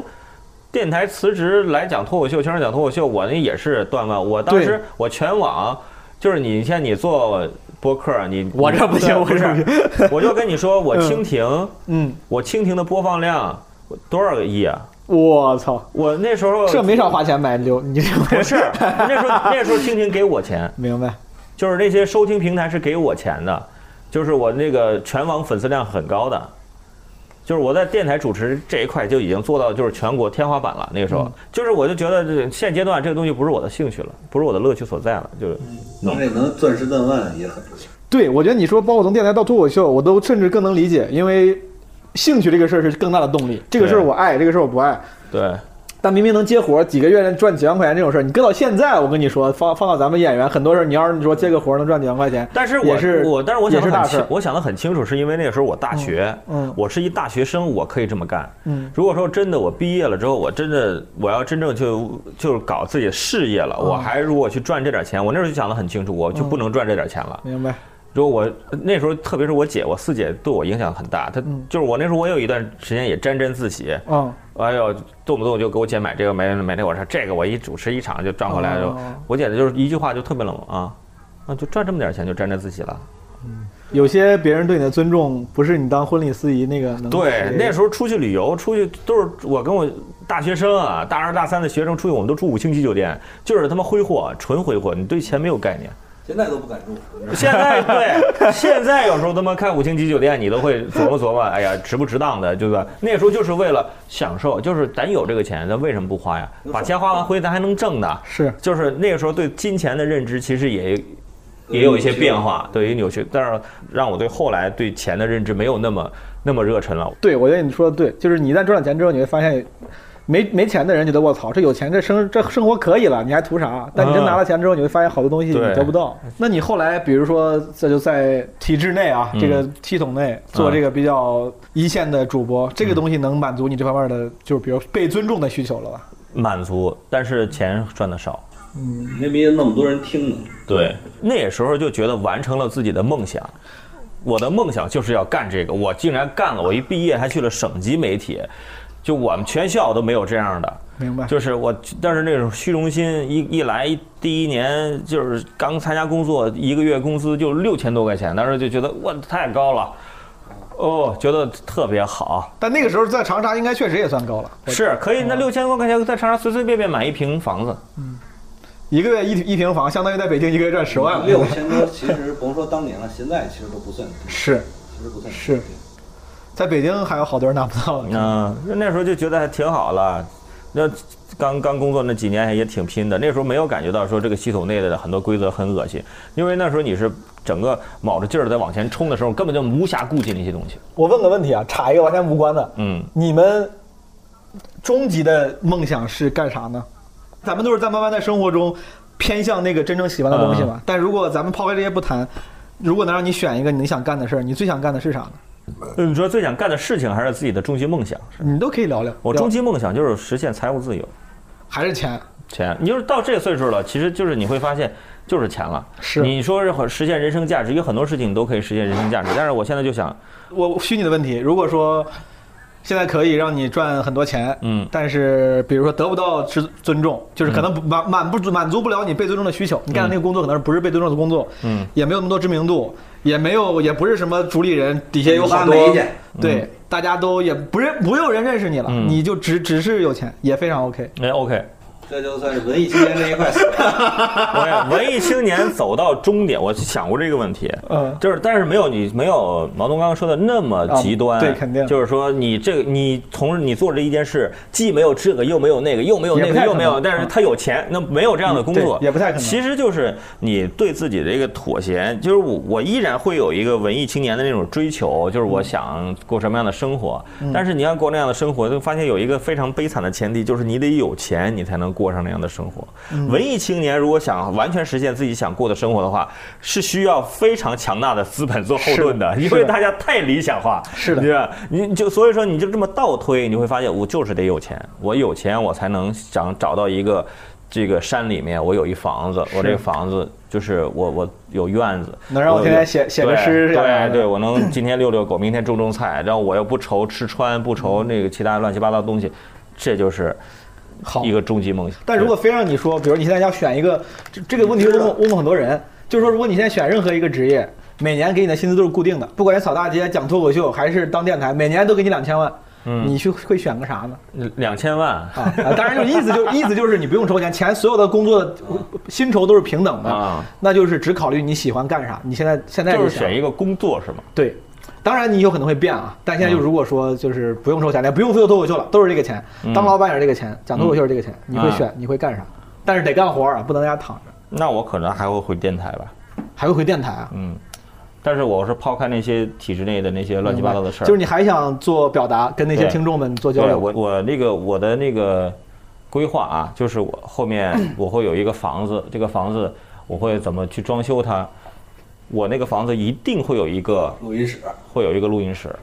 那个录音室，它是我的录音室，它也是我的直播间明。白我那个录音室的所有的线路会连着每个房间，然后每一层每个房间，我每都一层你这房子我就有几想，我个？就肯定要要一个大房子嘛。对， 我做好了之后，我就完全按照电台直播间的那种配备去做这个东西，落地嗯窗。然后我就是我想播的时候，我就可以推开之后，我自己在那儿播，这就挺酷的就是那种感觉，就是把它录下来或者做成那种节目什么都还好。就是因为因为音频这个东西依然会是我的一个兴趣爱好，明白只是说现在我的没有时间精力，没有呃没有去做了。暂时也分不到那么多。，对对，韦大爷，你跟我我是真没打听过，你来示范一下，你我配音的时候嗯我不是我配音，我就说，比如说我配来综艺来，随我便来们一个最配综艺，大家去看《天天向上》看过吧？前两天看过对啊呀，你配的啊我那你屁能股配配音啊，？我操，来一个天天向上，就是那 种，还有那个停掉还有那个《快乐大本营》的游戏规则什啊么？游戏规则，哦，今天就是我现在已经很多年没配这个东西你还了。是很像，很像就是就很有内是容后面通过声音处理，就是动态处理，都是你可以把是声音弄成。我我嗯让还你用你的声音，我还配纪录片，你读点散文，我们感受一下你你这们个。别读散文了，散文这个太太恶心。配新闻，啊配新闻就是就是那种悬疑新闻。啊对我之前我还主持过湖南台的什么娱乐急先锋，我还主持过什么那个什么非常故事会这样的悬疑的类的，那就类似于走进科学，这全我全都干过，我比全都如干过说咱就来来 一句，我得找给我个稿子，我想想，我看看这这样你比你比如就说融创公馆，不是午夜两点半的什么乡村，啊，午午夜两点半的乡村，对啊，一个男人就是用哎缓缓走入用了用黑那暗种。悬疑新闻的声音配对是吧，？嗯午夜两点两点半的乡村，一个男人缓缓走入了黑暗之中，午夜两点半的山村，我想不对，这个声音有点那味儿。不是，就好多年没配了，这个东西必须得长时间练。午夜两点半的山村，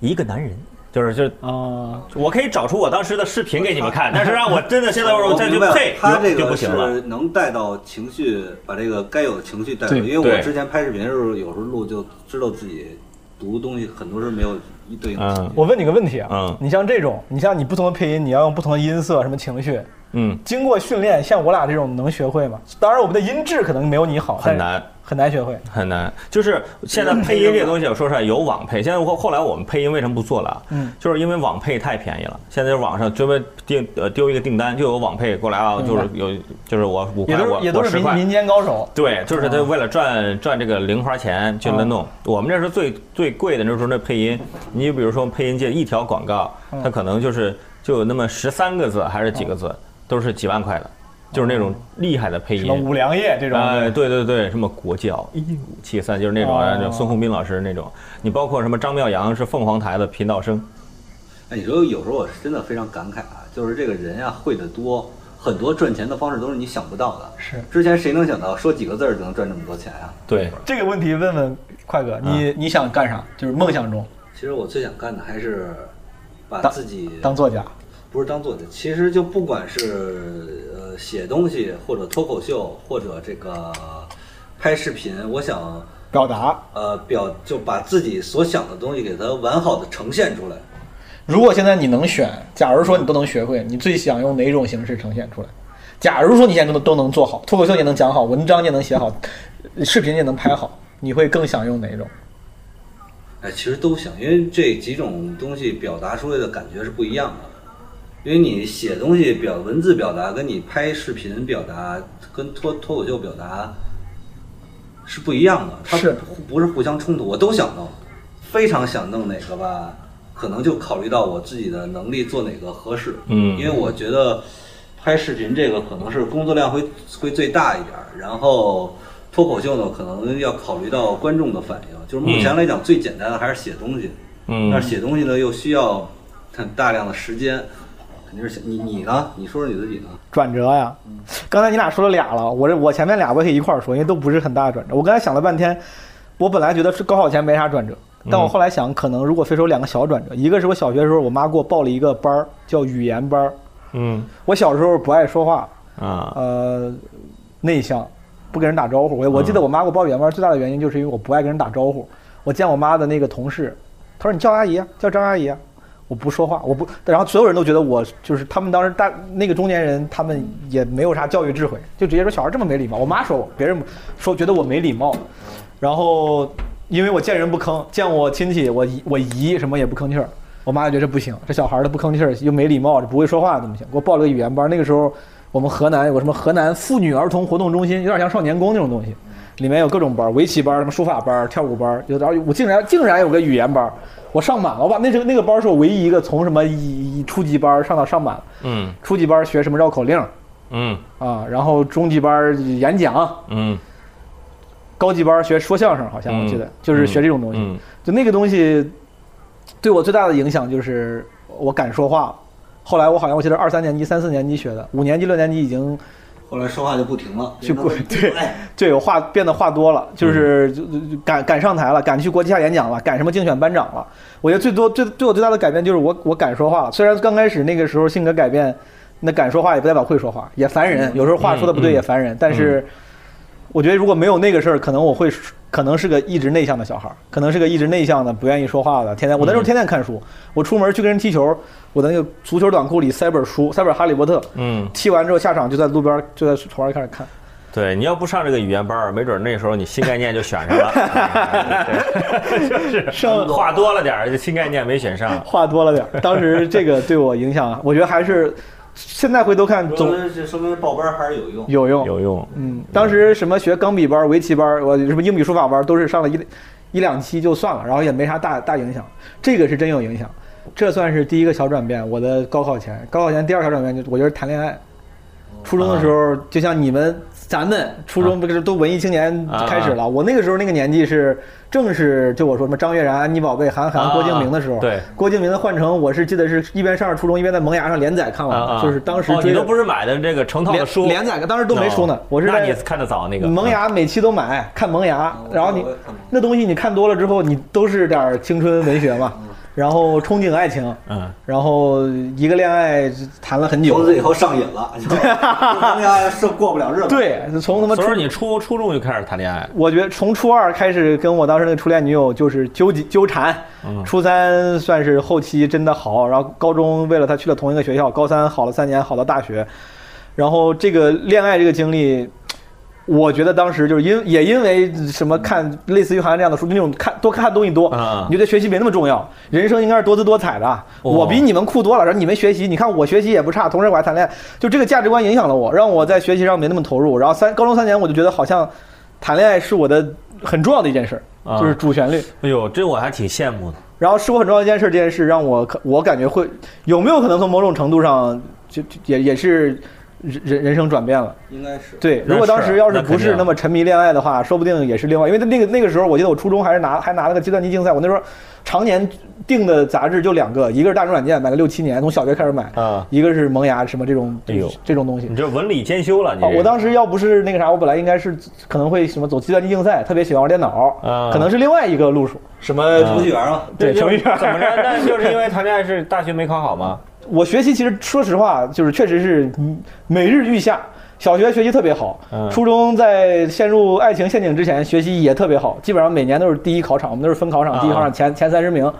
然后到高中的时候，我就因为恋爱就就有点儿就就年级那个时候一年级我们有二十八个班，每班六十个人，我能考到前一百五，那也很好啊、也算不错了。啊但是你知道，在河南，你在学校里面是嗯前一百五，那也就是个稳二本差一本，啊，因为河南分数线太高了，嗯嗯连我们学校那种前几十名，最后经常都是到一个特别一般的什么所谓的双非一本。啊，我们宿舍我那个小那个大胖，我们叫我操，学习巨好，觉得这怎么人怎么能这么聪明？嗯高考稍微失利一点，但是分儿还是很高，最后只能是河南的某个郊县上了个什么学校。河南真的挺难的，河南高考很难。嗯，然后我那个成绩就属于是，虽然看起来还行，能自我安慰，但对于决定人生走向的高考来说，它杯水车薪还啊、那你这个第第三次转折呢？你这就是想大够学呛吗？第三次，对，这这是高考前前两次，第三次其实就是就是大学高考所谓的出国。我觉得出国影响对我挺大的。出国肯定我觉得要是就像当年你说你要不去城市，可能会是个啥样的人？嗯我觉得我要是不出国，没不看到更大的世界，嗯对我也会活在之前的小世界里，以为自己看的书很多，嗯，然后也也也投什么新概念，觉得自己是文艺青年，然后上个大学上个二本或者干啥。在那个学校里，估计按咱之前的轨迹，估计在学校里混的也还行，以对为自己沾沾自喜，最后出来当个小职员儿对在每一个小的环境里面寻求那么一点点认可跟那个成就感，有可能就这么过了。对而且狭隘，会有点狭隘，然后可能就是微博上那个没几个粉丝，但是天天关注那些东西，说点俏皮话儿留言的那些人吧，在小圈子里，可能别人会觉得这小哎这哥们儿东哥挺有意思，快哥挺有意思，可能就是就是对，对，但你不看到更大的世界，我觉得出国那几年学东西倒不是啥，就是见世面。见世面，见世面挺重要啊。那个我可能是我这辈子目迄今为止，出国跟讲脱口秀是我对我影响最大的俩事儿。嗯，这是我第三次，你俩第三次呢？我第三次其实，在开头的时候就已经讲了，哦，就是接触脱口秀的过接程受，接受脱口秀，就是我觉得脱口秀还是我改变了我这个人，就是之前你在一个系统里面，你会这个人会越做越假，越做越假，然后突然之间离开那个地方，开始做真实的自己的话，就哎，感觉真舒服哦，感觉真好，就是那种。呃，肆就是也没有说肆意妄为吧，但是相对于之前的环境，的确是在肆意妄为了。我竟然可以睡到十二点起床，你是因为一七年建了个俱乐部，后来自己讲的也不错，导致你开，你给自己开辟了一个新天地。嗯他们要是真出来，也不一定能干你这个事儿，对吧？但我觉得得先出来，是吗？你如我这觉得你真是要对，我觉得先出。因为如果我你现在是你那些同事，你没有这些因为本我来的告资源，诉你，我嗯出来的时我出来的时机是非常不好的时机啊。哦，我出来的时机是疫情，然后工作非常难找，大家收入都下降，而且我出来的时候，整个演出我俱乐部演出是停掉的呀。那疫情也是停演的呀。我在我那时候在二零年那时候，我还甚至去找这个效果文，我说把俱乐部给效果哦给了你们，想啊对他们还不要呢。那时候就是完全是这种状态下我，我离的职，明白不是说我俱乐部都已经巨赚钱了，明白或者怎么怎么怎么样，那时候演出都停掉嘛。哎，所以说这个问题稍微我展开一下啊，嗯就是以你的这个人生经历，你觉得很多时候当大家就是犹豫要不要改变，要不要踏出那一步的时候，你其实建议其实先踏出来再说。，对我是一个必然要先踏出来的那一步，就是包括我毕业，从我原来那个城市的，就是每个月赚那么多钱，好到去一个新的城市赚一千二的工资，我那时候就已经想明白一个问题，就是你必须要离开这个舒适区，你去到一个完全陌生的环境，你才能进步。但是，就是我那个原来学校那城市株洲，然后我从株洲到长沙，我就先不说别的，是不是这个城市更大了，这个天地更广阔了？是的话，去。嗯，我从长沙去上海，那我长沙我家都在长沙了，那我为什么我要不要去上海？上海是不是更大的城市？是不是会会有更多的可能？是，举家去上海，就是这这我都是会这样做的。其实敢拼敢闯带来很多机会。嗯对对，就是你先去，你去了，自然而然会有你想象不到的收获。我觉得肯定是会有的。是，其实我觉得，好多时候当你犹豫改变不改变的时候，你就已经在原来地儿待不住了，对，嗯就改变吧。当你开始想这事儿的时候，最好还最好还是改变吧，对吧？啊因为你留着也就是耗时间，因为你待着肯定也不高兴。对对，嗯。说实话，我倒是没觉得脱口秀对我来讲有什么巨大的转变，因为我没有在那么严苛的环境下，嗯明白。你的变化感觉没有那么大，没有那么大感觉，也是。其实但我觉得也是左右了你的人生轨迹啊。其实这几年，对吧？这几年说白了呀，没有什么，因为你首先你也没出什么名儿，也没有什么名儿，也没赚什么钱，可以了，我操！就感觉这个转变没有什么，没有什么太大的。但是块儿哥一直就非常松弛随性的，就是就是不知道他自己内心会有会有什么波澜没有。但是我们身边所有人都感觉块儿哥是一个没有什么波澜的人，对，你我我我就是跟感他觉，相处就巨舒服。呃，我也感觉你就是松弛这个词儿很就是嗯松弛。看得开，我是觉得自己并没有表现那么松弛，我也不知道为什么大家总觉得我很松弛，我自己是松弛啊，完全没有。我觉得可能跟那种北京人的爱开玩笑，就是你性格好有关。对，我我后来见过很多，就是北，就是像你这种比较典型的北京人，就首先首先能对对于玩笑的接受程度就比较大，不管是开别人自己开玩笑啊对，天然你就会让觉得你这人好相处。因为这个，我是觉得你要开别人玩笑，别人开你玩笑也都是应该的对。，再加嗯上你又对吧看得开，上初中学习不好都已经从那个时候已经看开了，我对啊到现在你看得开，显显得我我是觉得这几年养成一个什么个性，我我老喜欢做那些周围人觉得你肯定做不了的事儿，我就觉得会很亢奋。包括你看啊，这个上学的时候，别人都说我这个一个月，老师都说同学也说你这一个月提高不了多少，嗯哎，他那个时候就特别有劲儿。哦然后包括是啊，你得先让别人否定你，对然后你就给你做包打括脸我。刚开始创业的时候，两万块钱，我身边的哥们儿说你这个不行，我家里人说这这他地铁上班去吧，就越多人反对，你就越想干这个事儿。就包括那个刚开始讲脱口秀，其实第三季第一回参加，嗯，也是替补进来，然后所有人也觉得，因为那时候北京比较王俊林，啊有有几个讲的好的呃对是他吧？们大家都觉得希望都在他们那那儿那一年是的，嗯那一年块儿哥完全没有受到任何人的重视。就虽然说没有人说，但是你是能感觉到的，就是大家对你的那种态度，包括明白有一个内投排名，我应该是最后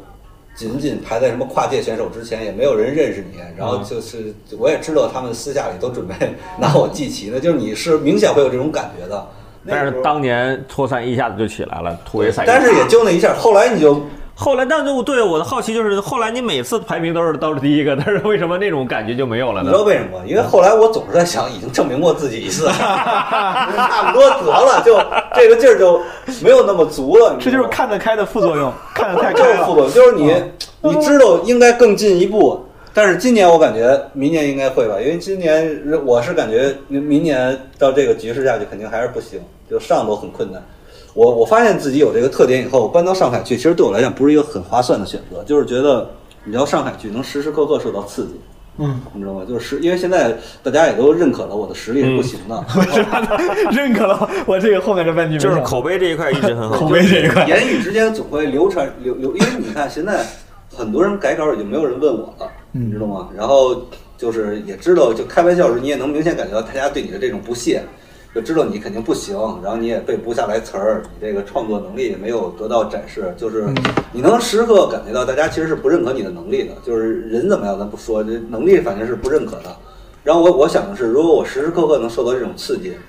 也许能够激发出一点创你作的动力。你时时刻刻上面你就有抗药性了，你就看开了。我跟现你在说 也担心这个 问题，我怕自己习惯了。其实其实块哥现在就有点习惯了，看开了，你别看开其。实其实我是感觉已经是有点习惯。所以说，你觉得你第三次转折，你觉得脱口秀对你影响不大？那那那那第三次算吗？算是脱口秀吗？还是算是别的？我是希望我第三个转折呀，就在今年能够让我这个努力起来，你知道吗？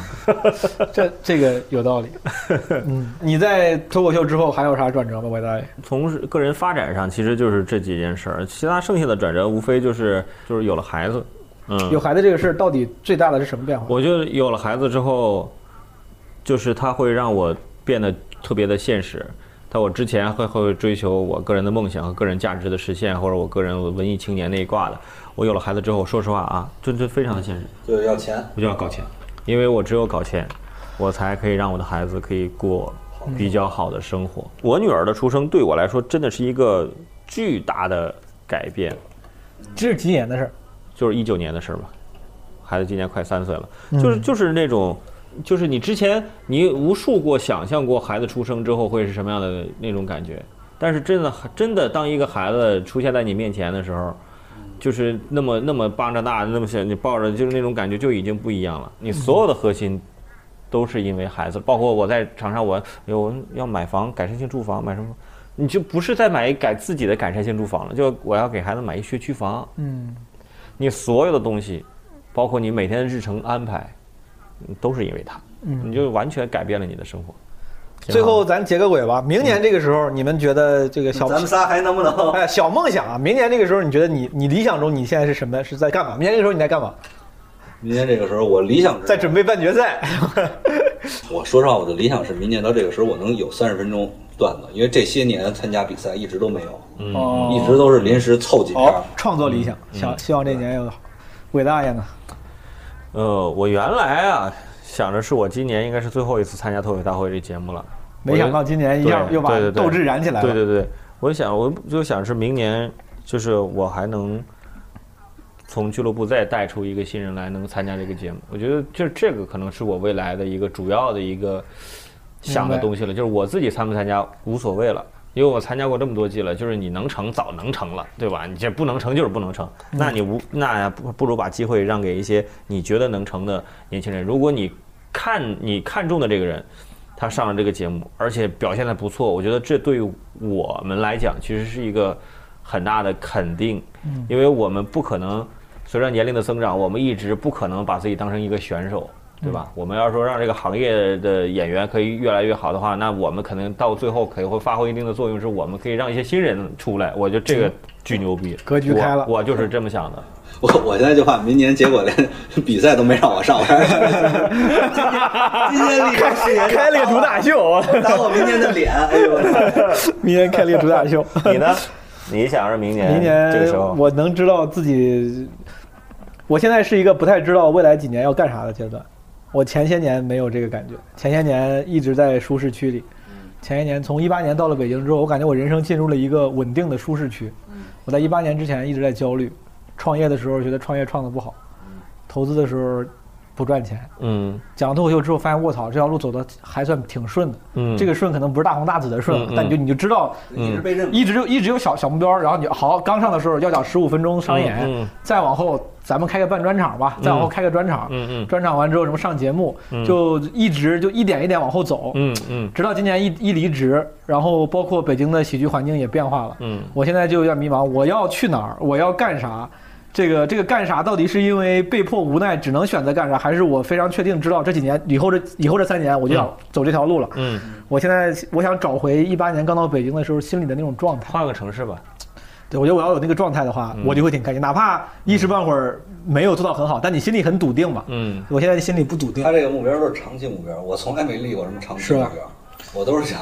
眼前这点事儿能干好就不容易，我从来没立过长期。嗯我没，有什么目标什么的，但是我我有我有四年计划。嗯哇，这还不叫目标？不是，这个是，你看我大学毕业，一三年毕业到一七年，我把电台那块儿我做到顶峰，哦做到头，做到头了，嗯用了四年。我一七年开始接触脱口秀，然后做俱乐部，把俱乐部做到顶峰，做到二一年，四年。接下来一个四年计划对，啊那我接下来这个四年，我就必须要得做出点东西来。所以说大概是啥呢？不知道啊，所以说现在我也不知道。但但是我听起来但但这是个我觉得是一个四年的一个时间段，就明是白二一到二五年。我到二五年那时候会验收自己，我这五四年你要总结出来，你要总结出来我做了一个什么事儿。我差不多也是，你这么一说，我感觉我我这毕业之后，尤其是其实甚至毕业之前也是四年，基本上一小段儿。对啊，大学四年，然后我回国之后，从一五年创业到一八年来北京，这也是四年，对啊五六七八，对一八年到现在这几年又是一个小阶段，对，到现在你这么分开来看，就是一会很明晰。一般就是三到五年就是小阶段了。其实感觉每个人呀都是在阶段性的重复自己的人生，你发现了吗？你几年完成一个小目标，我是隔几年就是这条道走不通就会换一个赛道，年年都换，就是就不是年年就反正一个道儿走不通吧，就就这个道儿走到需要靠非常大的努力才能上升的时候，我通常就会换赛道。挺好的。我其实觉得我有时候也是这种被动选择，这个路我好像走不了太好，那就被动选择。但是被动选择最后好像有时候结果也还行，冥冥之中命运也没有太亏待亏待我。行，好吧好，怎么着？朋啊友们就这样，拜拜。拜拜，拜拜，拜拜。请把我的歌带回你的家，请把你的微笑留下。明天，明天这么说，飞遍海角天涯，飞遍海角天涯。如果你喜欢这期节目，可以点赞、留言、分享给朋友。如果你想加入基本无害听友群、人间观察群的话，可以加微信“基本无害二零二二”。拜拜。我